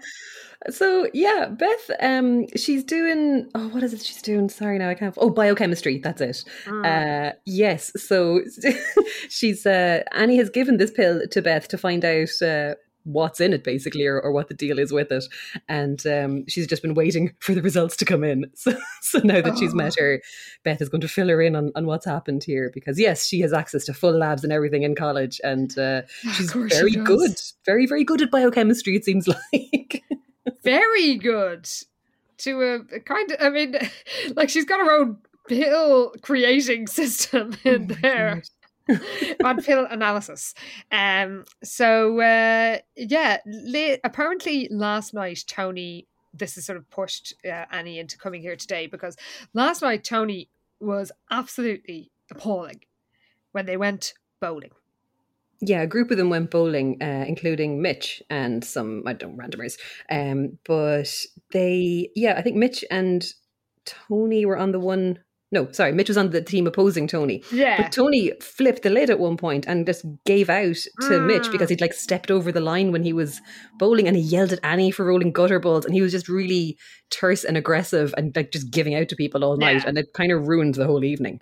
yeah. Um, and the fact that he gave out so much to Mitch, it obviously really hurt Mitch, who looks up to him so much. And Annie was like, okay, what the fuck is this? Like, even if Mitch did step over the line, he didn't mean to. He's just a kid and it's a game among friends. So there was Yeah. absolutely no need for Tony to like shout at him. Yeah, Um, and poor Mitch was really, all confused, and everybody was defending Mitch and like a you know cool your jets, Tony. He didn't do anything wrong, and Yeah. poor Mitch was going to Annie like I didn't. Jeez. So it's actually quite poignant. It is, yeah. This is it. And I kind of knew this was going to happen at some point where like Tony was going to flip the lid extremely inappropriately at somebody. And unfortunately, it was poor old Mitch. Oh, well, um, Annie thinks the real Tony Esteban would never have yelled at a kid about something so stupid as stepping over a line. But where was the real Tony? What had happened to him? Tony! So we cut back to Annie meeting Beth at the cafe, and uh, we're told that Beth once won every science prize at Sweet Valley High. and uh, her horn rimmed glasses made her look like a college professor. You'd have to go out of your way to find horn rimmed glasses in 1991, I can tell you. Surely, yeah. But yeah, look, she's she's got access to a fully equipped lab and she knows exactly what she's doing in there. she certainly does. So she asks Annie if Annie's heard of steroids. Is Annie's all like, I think so. A winner in the last Olympics was caught taking them. His gold medal was taken away. And didn't he get kicked off the national team? Yes. What, what you said? I think so. Why don't you say, yeah, of course I do. Yeah. A winner in the last Olympics was caught taking them. That's it. It's like, oh, I think so. And then details the exact story that everybody in the entire country and world would have known about. I can still remember his name 30 years later, Annie. So, come on. so Beth gives this very long PSA about Mm. anabolic steroids and how terrible they are and uh, how they have all these claims, but none of it's true. And they just make you aggressive, give you headaches, and they're really dangerous. And if you really care about this guy, you've got to talk to him. So later, Annie uh, meets Tony, and she's all nervous. And is, when he arrives, he's talking about how important it, winning is. So she says she knows about the steroids, but Tony doesn't come clean. Oh God, yeah. She can kind of she watches his face. Uh, kind of he's shocked when he hears the accusation, and then as she's looking at him, it's like the look of surprise became one of defensiveness and denial. And he's like, "What do you mean by that?" Uh-oh. And she's like, "Look, I know you've been taking steroids." I was actually kind of worried about Annie here. I have to say, I was like, maybe you just have a friend with you, Yeah. because I don't trust this guy. But um, yeah, he just kind of denies the whole thing, and he's like, "Look, I don't know what you mean. I haven't been taking steroids." Um, and and he can see that he's really trying to stay calm here. And and he's like, "Look, I'm not going to tell anybody." But I had to tell you that I know. So he just gets up and walks out and then turns to her and says, Look, I don't care what you think. You know, you're wrong. The only drug I'm taking is something Dr. Griffin prescribed for me. That's all. Mm. Understand? And he's just, he really, he just cuts her off whenever she tries to say that, you know, she just wants to help him. And he just yells at her that he's not taking steroids and like slams the door and heads out. So poor Annie's just kind of left there going, Well, goddamn, now what? Yeah, I mean it's it is really uh it's she's she's really in a bind because she doesn't want to rat him out, Mm. but she doesn't know what to do. So for the next few days, she tries to be normal. Tony doesn't bring up the the conversation, and uh, when she finds herself with Liz, her best friend, and Roger one day, um, uh, she Liz asks how Mitch is, and Roger says he's going back to L.A., but he's going to spend all his savings to go back to see Tony Wood the following week. Oh my God. Like, Mitch, he's not worth it. he truly is not. And Tony should say, do not spend all your savings. Child whose mother is like working two jobs. And Yeah. Yeah, and is like having a really tough time of things at the moment. But yeah, uh, Roger is just kind of saying, I suppose the fact that Mitch is heading away, um, he's and he's still really bummed out about what had happened the night of the bowling. And Roger's like, look, I just I wish Tony would apologize to him before he goes. Oh. So um he um Roger asks like, you know, what's the what's the story with Tony? Like why is he Hmm. acting like this? And Annie admits all. Oh, it all just kind of comes tumbling out of her because she's so upset. And I suppose she's been holding all this in for the last couple of days and hasn't been able to talk about it with anybody, Yeah. even even her alleged best friend Robin. Mm, yeah, conspicuous by her absence in this one. Yeah, very much. But uh, but you know, when Liz is on the scene, who needs a best friend? Good point. Um, so yeah, she tells them all about how she's confronted him and he denied the whole thing, but she knows for sure that this is what's happening. Um, so Roger's like, you know, maybe maybe Tony doesn't know that there's steroids or how dangerous they can be, and he's got so much riding on this season. You know, it wouldn't be like him to throw it away on something like steroids. Um, oh God! And then yes, is it Roger? Yes, it is up with- Roger. He has an amazing idea. comes up with an amazing idea that he saw on a late night movie, so you know it's good. Oh my god. Can you share what this is?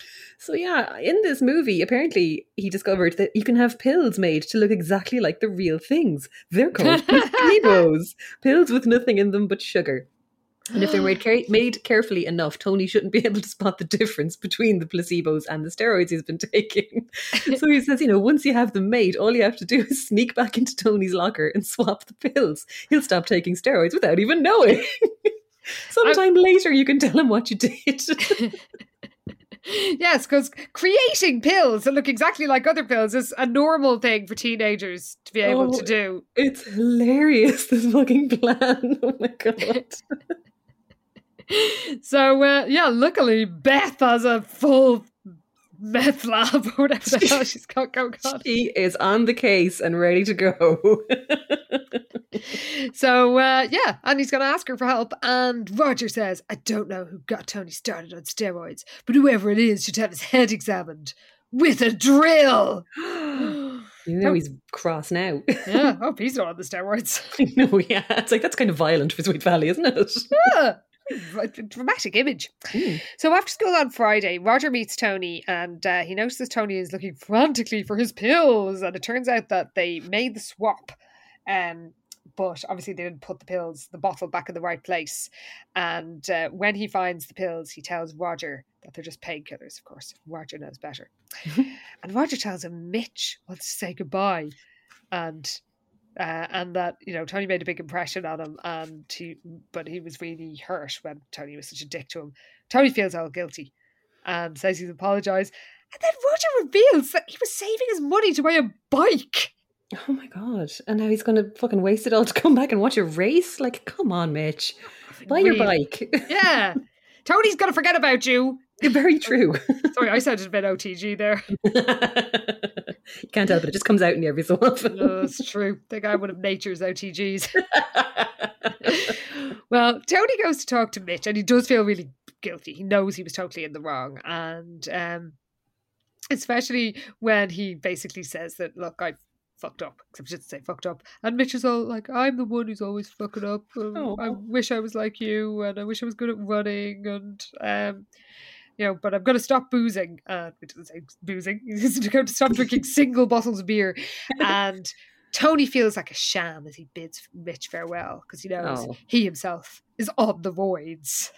yes, indeed. And uh, yeah, he feels really guilty because, yeah, Tony's looking up to him so much. And he's like, the irony of the situation made Tony feel like crying. And uh, yeah, he says he's going to miss him. And yeah, thinks like all of Mitch's bike money spent to watch him compete. So Tony sighed. he wished he didn't feel like such a sham. It's like, tell that kid to keep his fucking money and buy his bike. Oh my God. Like a bike will last you for a long time.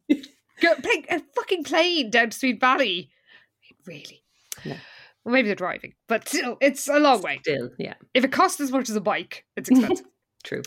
So Saturday morning, Liz is very chipper, preparing for her uh, kidnapping, Oh my God. and um, she asks Jessica for fashion advice. Jessica is miserable because she's got more boring teen Sweet Valley duties. I'm kind of glad they've carried this over, I have to say. I fully expected that to just be forgotten about. True, like Fraser. yeah. So much for her obsession. So um, she's uh, she we're, we're told that Annie and the plan is that Annie and Enid are going to tell Todd that Elizabeth's car has broken down and that she needs help. And then they'll all drive Todd out. I don't know why they all they'll all need to go towards the Castillo San Angelo, or is it Angelo? Tell us Spanish. Angelo. Mm. Yeah. Um, so ten minutes from the Castillo, they will turn into a gas station, pounce on Todd, blindfold him, and tell him that he was, and I this is all quoting, a hostage to romance. Oh my god. Although that's a book title right there, in fairness. well, Liz is delighted with herself, the feckin' Egypt. And uh, yeah, apparently Todd thinks he's going roller skating this evening. Fantastic. well, later she's about to leave, but then there's someone at the door. Who could it be? Oh god. Well, it's Winston, and uh, again, like their choice of um, story is very interesting here because um yeah winston's like i don't want to scare you and everything's fine but you've got to come with me. Todd's had an accident and she's like wait what? He says he's going to be okay. He's just worried because he plans to meet you. And uh when she's like tell me exactly what happened winston's like oh i don't really know. All todd told me was that he borrowed a motorcycle from a friend of his rode a little farther and uh you know the bike is ruined and he's had this accident. And it's like Liz was also in a very traumatic fucking bike accident. Why is this? Could you not have just gone with the car breaking down story as No, well? no, no. no, no. Has to be about Like, a bike. let's dig up all the most awful things that have happened to Liz in the last, well, year apparently, um, and use them as flimsy excuses to kidnap her, which is another great thing that happened. To, like it's crazy. I just I don't understand. Just, what is wrong with these people? Seriously. Remember that terrible thing that happened to you and nearly ruined your life? Yeah. We're just going to pretend like that's happening again for no reason. Yeah. Um, and we're just going to be very vague about it. Um, so, yeah, like there's, so, as you say, there's so many other things they could have used as the excuse. Like, why motorbikes? Yeah. the motorbike thing was hilarious. I just, oh, I, don't, I, don't, know what's happening. Well, they head off, and uh, Liz in, in Winston's car, and Liz realizes they're going the same direction as the the old Castillo. And when Winston stops for petrol, Liz wonders, like, how did how did Winston know where Todd was, and why is he stopping to like get some? Cho- oh yeah, he's he's wants a chocolate bar in the gas station, and like why is Todd going on a motorbike at all after he did an accident that nearly exactly. killed his girlfriend? Mm-hmm. and then Winston says, "Surprise!" Oh my god. Yeah, he blindfolds her and she's like, What are you doing? He says, You're being kidnapped. That's what. Under strict orders of Mr. Todd Wilkins. Now turn around and let me tie up your hands. And if I was you, I wouldn't bother to struggle. So, like, I guess PTSD just simply is not an issue when you're a Wakefield because I feel like this would bring on some very extreme reactions and oh, feelings for anybody else. I mean, she's been kidnapped not once, but twice. She was shoved in the boot of a fucking car. Like, I mean, what the fuck? And Liz tells us keeps telling Winston like just stop it. I've got a plan. You're wrecking everything. And Winston's oh like no no no I'm not buying this. Just lie back and moan once in a while. Oh my god. So he drives her off and uh, after a while, they smell honeysuckle, and Liz thinks like, they have honeysuckle at Castillo San Angelo. um, but uh, or Angela, uh, Spanish speakers again, let us know. Uh, and finally, because of course, by the way, she's inspected like what it smells like or what mm. flowers are growing there. I mean, I don't, I just don't think I would go, ah, oh, honeysuckle, I know where I am. Well, maybe ha- having having some experience of being kidnapped, she's just, you know, make sure that she's aware of her surroundings when she's being carted off to a secondary location. Good point. It just kicks in automatically now. Second nature. So finally, Winston lets her out of the car and takes blindfold off, and Liz is speechless because where could she be? Oh, way they're at Castillo San Angelo. yes, and it's even more beautiful than the pictures. Um, and uh, yes, Winston wonders where Todd is, and Liz giggles. Oh, oh he's been kidnapped too. I just love how lightly they take the, the concept of being kidnapped. or the or the fact that this was their like hilarious scheme and that it's oh. not really fucking weird. Oh god, it's so strange. so uh, yeah, because Enid and Annie deliver Todd. There's general like, oh, you kidnapped me, I kidnapped you, and uh, Todd realizes how Winston found the perfect location, that it was all you know from Liz's pl- scheming, and Enid says maybe you two really are suited uh, for each other after all. How many people could come up with the same scheme the way you two did? I mean, how many indeed? I hope it's only two. Truly, I really hope they're the only two, yeah. and then Elizabeth wails, I wanted to surprise you. And Todd says, I wanted to surprise you. I wanted to pounce. Oh my god. Yeah, it's like I guess we both wanted to pounce. okay, get a room, lads. Seriously. um so yeah, they're they're um impressed by each other's scheming, but then Winston holds up a pair of mm. magenta pantyhose. But the word the word pantyhose is so disgusting. I just, oh, it's grim. so horrible. Just say tights. But that was the blindfold that was used on Liz. So Winston's like, our blindfold was better anyway. yeah. He says, I think Todd and I get first prize. And Enid says, Oh, Annie and I were wonderful. We terrified Todd. We tried to gag him. Jesus. Bloody hell. So Winston has a suggestion. Oh God, yeah. Winston's like, sure. As long as we're all here safe and sound, why don't we go in and have dinner together? oh, oh, oh! Of course, uh, Liz and Todd go no, and Enid says they'll treat Winston to a burger, and uh, Annie tells Winston he has to agree, or we'll blindfold you and take you back against your will. These kids are fucked to the head. Very strange. So they leave, thank goodness. And when Todd and uh, Liz approach the maitre d' and uh, the maitre d' gives them a haughty look and says, I certainly hope you made reservations. Well, might he be doubtful thinking a pair of 16 year olds who've just been kidnapped, so their hair is probably a big mess. I know I was even standing there watching all this unfold, going, "Oh Christ!" Not another kidnap date. oh my god, now I'm imagining him being like Armand from White Lotus. oh my god! Oh just that resigned look of these fuckers again. Arby's lost in the K hole, just be wide eyed and feral. Dinner service time, bitches. Well, uh, yeah, Liz is like, we made reservations twice. and they have a wonderful evening, and Liz is delighted knowing that they had the same fantasy and they both made it come true. Meanwhile,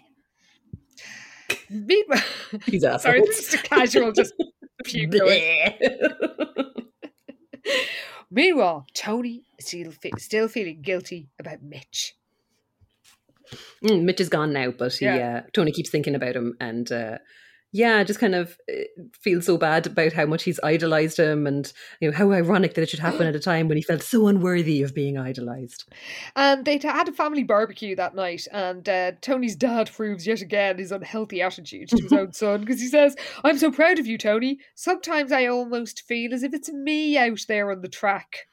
Oh God, like Fuck's I sake, don't know Joe Esteban. I, yeah, and also Tony's mom hardly appears at all, and I kind of feel like surely she'd be like, you know what, Joe, maybe chill out a little bit and don't put so much pressure on the kid. Yeah. Like it's not you out there, and you don't get to live through him. Hmm.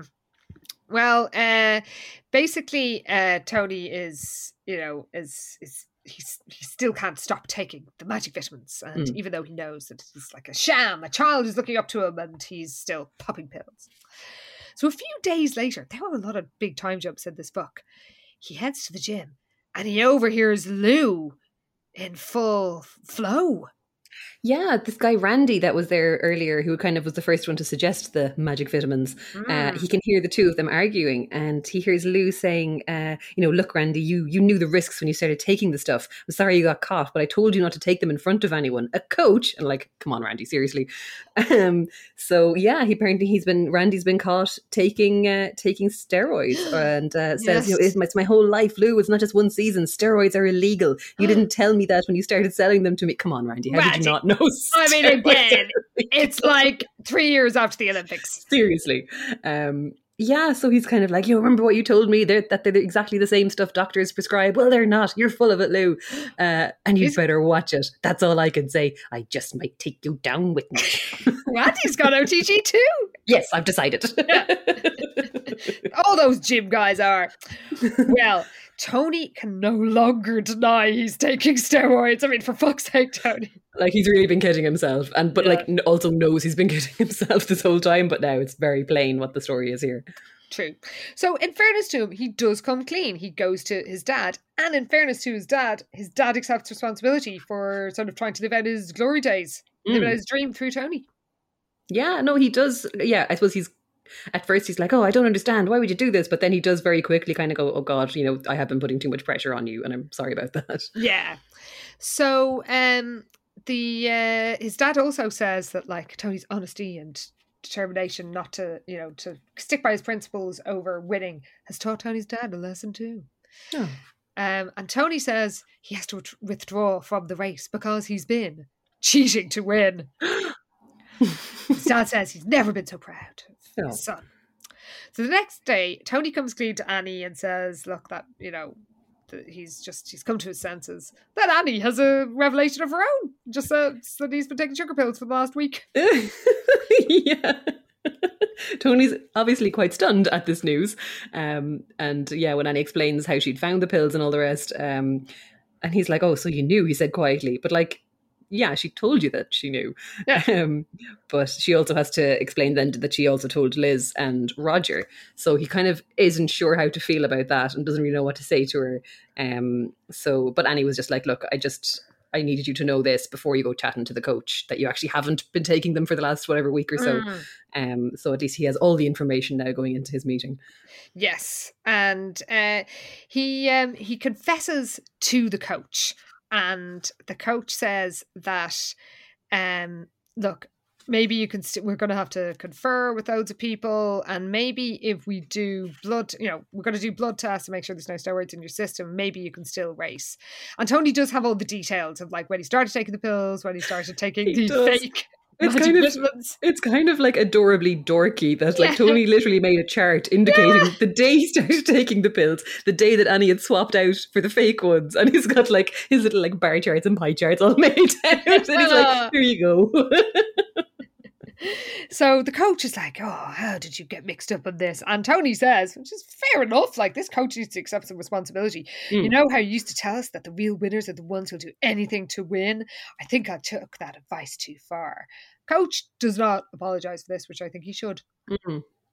But he says Tony really needs to like rat on Lou, and in fairness, he does because Oh, Lou well, is yeah. giving dangerous drugs to teenagers. yes, very true. So Tony leaves and he heads to see Annie and thinks how brilliant he is, and now he hopes that they can start all over again. Oh, We cut to the race. Oh my god! It's finally here. Oh my god! After it seems like about ten years, seven weeks. I mean, it's a Seven long time. weeks. That is a year in Sweet Valley time. It really is. Even the summer books don't take place over that long. very true. Well, Liz and Todd are there, having had a romantic beach walk at dawn. And again, sickeningly, Todd hugs Liz close and says, I like our new romantic selves. I don't. so we're told that um, Tony has been allowed to run, though he is on probation. And it turns out he didn't take steroids long enough to have done any sort of long term damage or really have any serious effect, um, long term effects. Like most of the effect has been psychological. Yeah, but also like that's fair enough for the, the physical stuff, but it doesn't explain him being really aggressive and horrible to everybody, does it? Like, Well, yeah, because I mean, I guess it's long term psychological, like long term effects, because definitely the aggressive behavior was when he was on the mm, magic vitamins. mm, I suppose. So, um, yeah, it turns out that both Burr Davidson is at this race, and so is Mitch. Oh, And Annie goes to wish Tony luck, and Liz and Todd revel in being alone for a minute, and then who should come along but little Scrappy Doo himself? oh, you know what's Good for you, bitch, because he clambers up and just like sits down in between them, and I'm like, good, break this bullshit up, please. Thank you, Mitch. Well, we're told they could laugh at the intrusion now and not worry about having their solitude infringed upon. okay, Jane Austen. Both Elizabeth and Todd had learned that as long as they cared enough about making room for each other, there was nothing wrong with being a twosome in a crowd. Oh, Ugh. Well, I mean, that's something most of us should learn. But um, I mean, I guess I'm delighted for you, Liz. I suppose it's just hard to ever be happy for Liz and Todd. Oh, God, I mean, really is. Well, Tony is a bit nervous as the race starts, but of course, like all Sweet Valley athletes, he thinks of the people who are there cheering him on. And, like Mitch. Oh, Mitch has made a handmade sign that says Tony on it, and it's so cute. Aww. And uh, yeah, he sets off. He hears Mitch cry, Tony! And of course, this makes him win. of course. and he has a psychological breakthrough. He feels he's running through his own limitations, and when he hears his time, he realizes he's beaten the state record. That seems a bit unlikely. It really does. Well, the crowd go nuts, and then Tony has a revelation. Oh, yeah. So he realizes that uh, the magic didn't come from pills. Magic was something you made yourself. Oh my god! well, that's It it, for Tony. it was the God. magic pills we made along the way.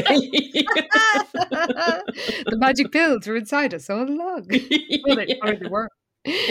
um, so at school on Monday, uh, Tony's yesterday's news, and um, the crowd are, uh, they, are they've been talking about the the race, and Winston says he has some sports news. Yeah, um, apparently Scott Trost has been reinstated as as second string quarterback on the Gladiators. So, like, Where does that leave Claire? Because all along she was second string, and now suddenly she's just been what booted off the fucking team. That's some bullshit. Hmm, yeah, I was wondering about that. I hope that Hmm. comes up in the next book. Yeah. So uh, yeah, there. Um, apparently, he's improved his grades, and uh, so his ban has been lifted. And Tony is pleased for him, but Liz isn't, and rightly so. Yeah, apparently his attitude toward girls is so caveman like it makes her want to scream or at least give him a good punch in the nose. And Annie and Enid chorus, "Me too." Oh, it's just that oh, the. I mean, I know where you, we should be used to it by now, but the way that characters are sort of shoehorned in as part of the gang and then are never seen again. Like one minute, Tom is always having lunch or going to the Dairi Burger with everybody, and another, and then in another book, like Claire is always with everybody. Like it's whoever is the character du jour Hmm. always suddenly is like having lunch with Liz and Todd. yeah. Very true. Well, Todd defends Scott. Yeah, and I don't know why, because he sounds like an asshole. Oh my god, he clearly is an asshole. He is like Todd's like, I wouldn't be too hard on the guy. He's not as macho as he seems. A lot of it is an act. And then Winston's like, Oh, Todd's right. He doesn't mean any harm. And like, understandably, Ina's like, Well, I find that hard to believe. Uh, and John says, if you if you say one more word in his defense, Winston, you're not getting your ice cream sandwich. Um, well, I mean, it's the least he de- he deserves. I know. Uh, I do like that he goes, okay, fine, money please. I think him a dollar.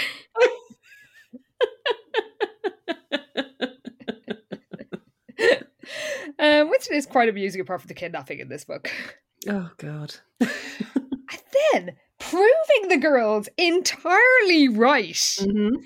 What should happen? Oh, this piece of shit. So, yeah, Scott uh, just then apparently strolls into the cafeteria and caught everyone's attention by letting out a loud wolf whistle. The Oh shy sophomore, who was the object of his unwanted attention, hurries out of his path, her cheeks flaming with embarrassment. Like, what a piece of shit. Yeah, he's like he could not, you know, show himself as more of an arsehole if he Mm. tried. Yeah. And uh, Liz says Scott's act is pretty convincing, and Enid says definitely Academy Award material. and that's the end of the book. That's it. That's our setup for the next one, I guess. Forget Tony Esteban and his Ah. magic pills. Who even cares? Can you read us out, please?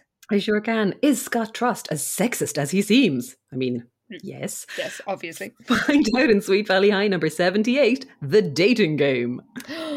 Well, I have to say, cheating to win was a lot more entertaining than I thought it would be. Very true. I mean, you know, I was assuming there was going to be a shady character of some sort, considering steroids were involved, and Lou fucking delivered. Oh, he did. Oh. Uh, a, an OTG wrestler, a new. a new breed of OTG. Uh, well, it may have had OTGs, but did it have enough stats and outfits? it had some, it had some better than others, but Okay. you know, uh, here we go. So the Wakefield blondness got four mentions, Okay. which is really solid considering it wasn't really a book about them. yeah, that's um, fair enough. Blue Green Eyes only got two mentions. Mm. Uh, but then Annie's Green Eyes got three mentions. So Ooh. she would want to watch her back, or Jessica will put her back in the fucking hospital. That's all I'm saying. then people blush seven times. So there's, there's oh, quite a good bit of blushing lately in these books. there is. Annie was blushing a lot, if I recall correctly. That's it was mostly Annie, yeah. Mm. it's all green eyes and blushing with this one. Um, then for outfits, yeah, we didn't have a huge amount. Uh, Tony wears a pair of faded blue jeans and a red polo shirt because he's Mm. clean cut and preppy. Uh, we then had, oh yeah, then just Mitch and his his wild t-shirts with bands no one's ever heard of. Um, but other than that, then there's oh yeah, Liz is trying to pick an outfit for her kidnap date, um, and Jess frowns and says too conservative after she had inspected the first outfit a blue cotton jumper and white blouse. Like And isn't that a jumper in an American sense? oh it probably is you're right oh my god so yeah she looks like a primary school student going off to this date um, and uh, jess's pick then that she says is much more romantic is uh, the second option which is a printed cotton halter dress which Hmm. does sound pretty nice i mean obviously the, what the print is like we don't know but uh, Mm, true. it, it sounds like a better option for sure for her romantic kidnapping. Yeah.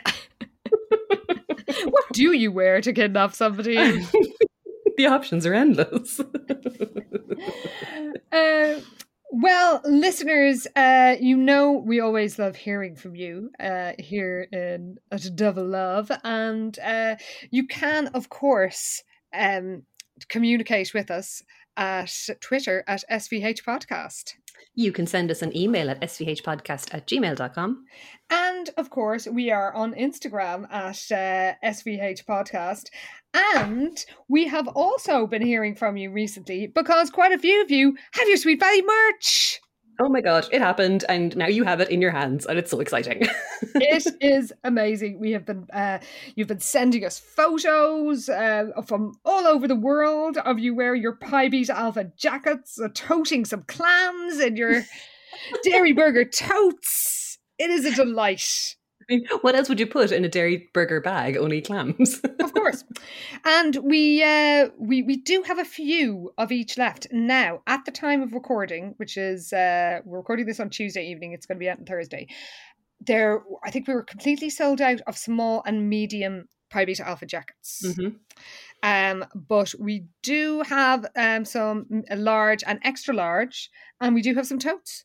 We do, yeah. So they're all right there on shop.headstuff.org, uh, where you can find them. And if you're a member of Pi Beta Alpha, or indeed HeadStuff Plus, as, as it is actually known, um, you can get a discount uh, on all the merch. That's one of your benefits, as well as our bonus series.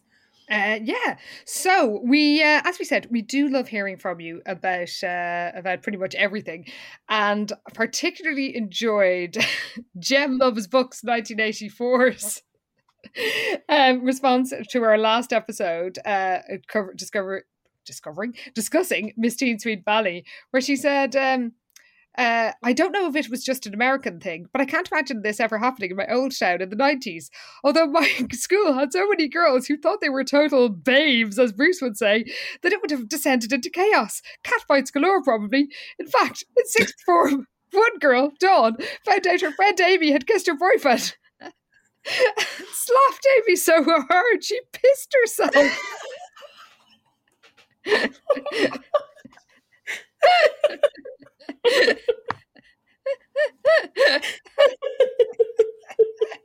They must have been holding it in, and that became legendary. Oh my god, like, how could it not? That is fucking iconic. Holy shit. Imagine slapping someone so hard they piss themselves. Jessica Wakefield could never. Absolutely never. Um, Jem also said, I found a photo of me at 16 the other day and I looked about 12. So for Jess to wonder why the college boys are not all uh, automatically interested in her, I'm like, duh, because you're jailbait. True. so true. Um, Emma and Jean Studio said, Lila's story was amazing, but this might be in my top three. Um, how has it taken Jess 76 books to finally lose Liz's respect? so true. Has she met her? How can Liz possibly be surprised that Jess wants to parade around in front of strangers in a bikini? That's literally her life's work. So many questions. Oh my god. Uh, oh, Emma at Gene Studio also said, "Oh, so I've decided Lila must been the only one to actually read the list of prizes and decided that the uh, that the girls' shop and bowling were totally beneath her, which of course they are. I Queen mean- emojis. so true. Yes. But the one thing that people really responded to was kettles. Kettlegate, as it's now known. So much kettle chat. I really didn't think this would get such a reaction, but here we are. Oh my god. Uh, Felicity Valentine said, I'm an American with an electric kettle that I adore, though I did have to replace it a few years ago when my sister tried to use it on the stovetop. See, Sigh. it's a thing that happens. It is. so uh, yeah, there was a lot of tea chat, which we um, and tea making chat. People saying that they were the members of their family had made tea out of hot taps. oh God, yes, that's Wow. that was particularly upsetting. Very very upsetting. And uh, uh, the podcast at Dawn's house said one of us had to hold an impromptu intervention when her US grandparents finally got an electric kettle but continued to store it on the hob like their old kettle. The cord was half melted. oh God. I liked um, Katie Longstreth said, uh, Of course, Americans don't know how to handle tea. One of our founding stories is that we threw it in the harbour. We've been mistreating tea since 1773. A few people did point out the Tea Party reference. um, so uh, yes, Joe of the Jasmine said the microwave tea scene was an actual crime and one I won't get over for a very long time. Very true. Honestly, the thoughts of that tea, I'm just, I'm still so upset about it. but I do want to say, uh, well done, and uh, we salute you to the Americans who got in touch to say that they do actually have an electric kettle because they they know that's the right way to make tea. Yes, boiling water that's done in a, in a flash. Somebody was surprised. Now, where who was it that um about using boiling the water to uh, for pasta in the kettle and um which to me seems like a very standard thing to do because it takes for ages to uh, to heat up on the hob. Whereas you could just boil it in a kettle in seconds. That is true. I mean, to be fair, it was a good counterpoint to to, to our slagging yes. off of the nation of America. But true. I suppose, yeah, I suppose because hobs are slow enough to heat up. But I suppose now, if you've got like an induction hob or that, oh, that's true. Then it's done super quick. That was, that was Maisie the Bell, by the way. Uh, yes. So yes, Maisie, we. Um, I think mostly here you would just. Uh, just boil it up in the kettle, pop it into the uh, into the into the pot on the on the stove top or hob as it is to us, and uh, chuck your pasta in right there. Seriously, those of you who have kettle and never have electric kettle and have never done this before, does save you quite a lot of time. So we do have quite some some useful household advice on this podcast sometimes. who knew? yeah. And we also, oh my god, we got a couple of amazing emails this week. Oh, which, oh God. Um, can good. you can you share uh, Tara Rose's Todd and Bernie Sanders fanfic? it would be my pleasure.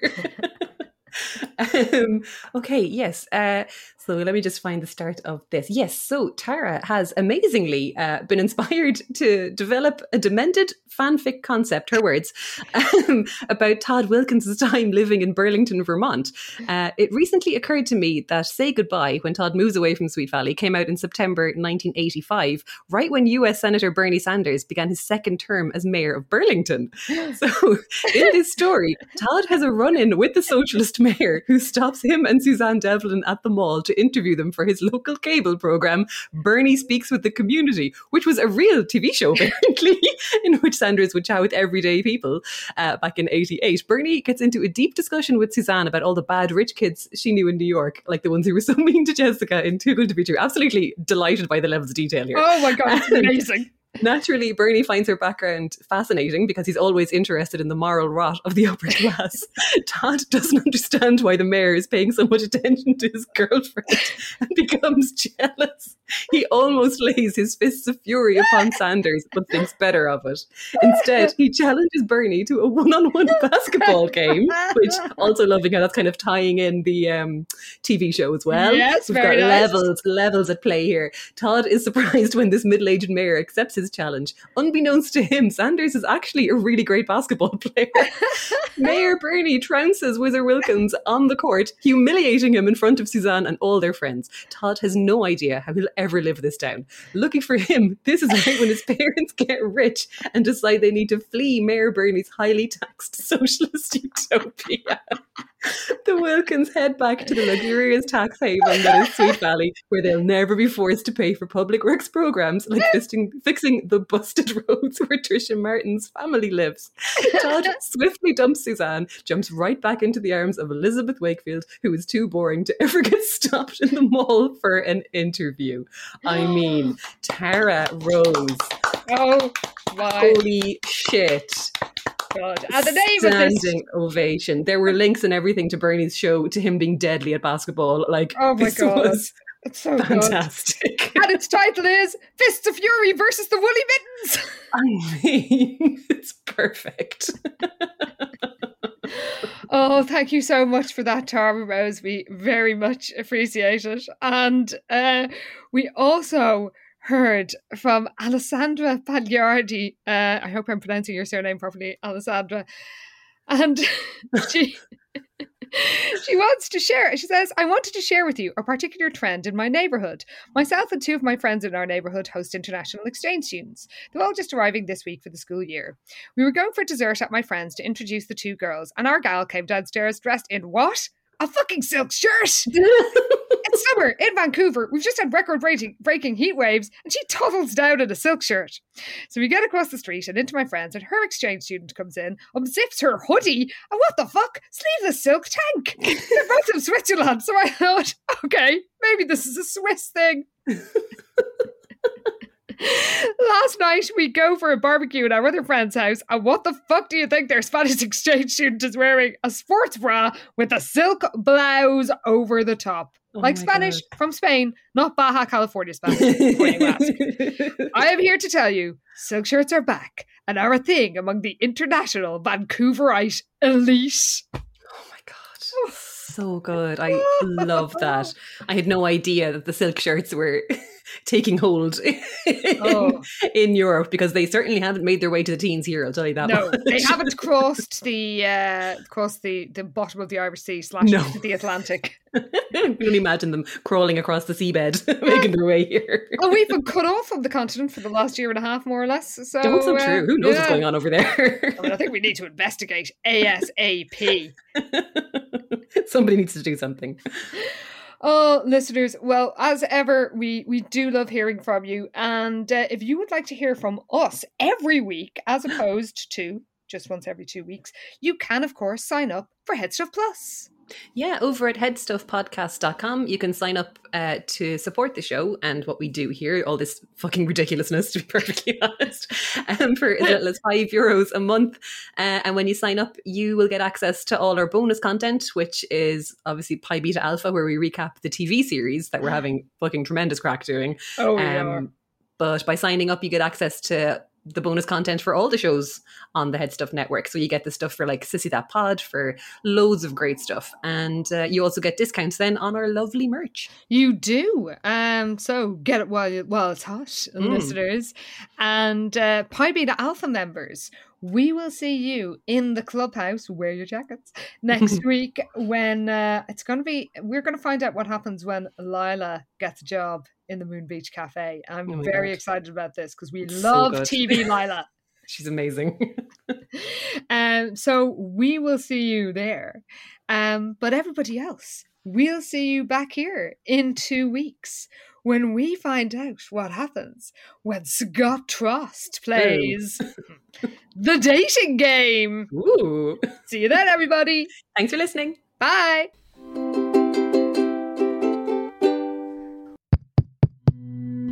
This show is part of the HeadStuff Podcast Network, a hub for the creative and the curious. Shows are produced in association with HeadStuff and the Podcast Studios Dublin.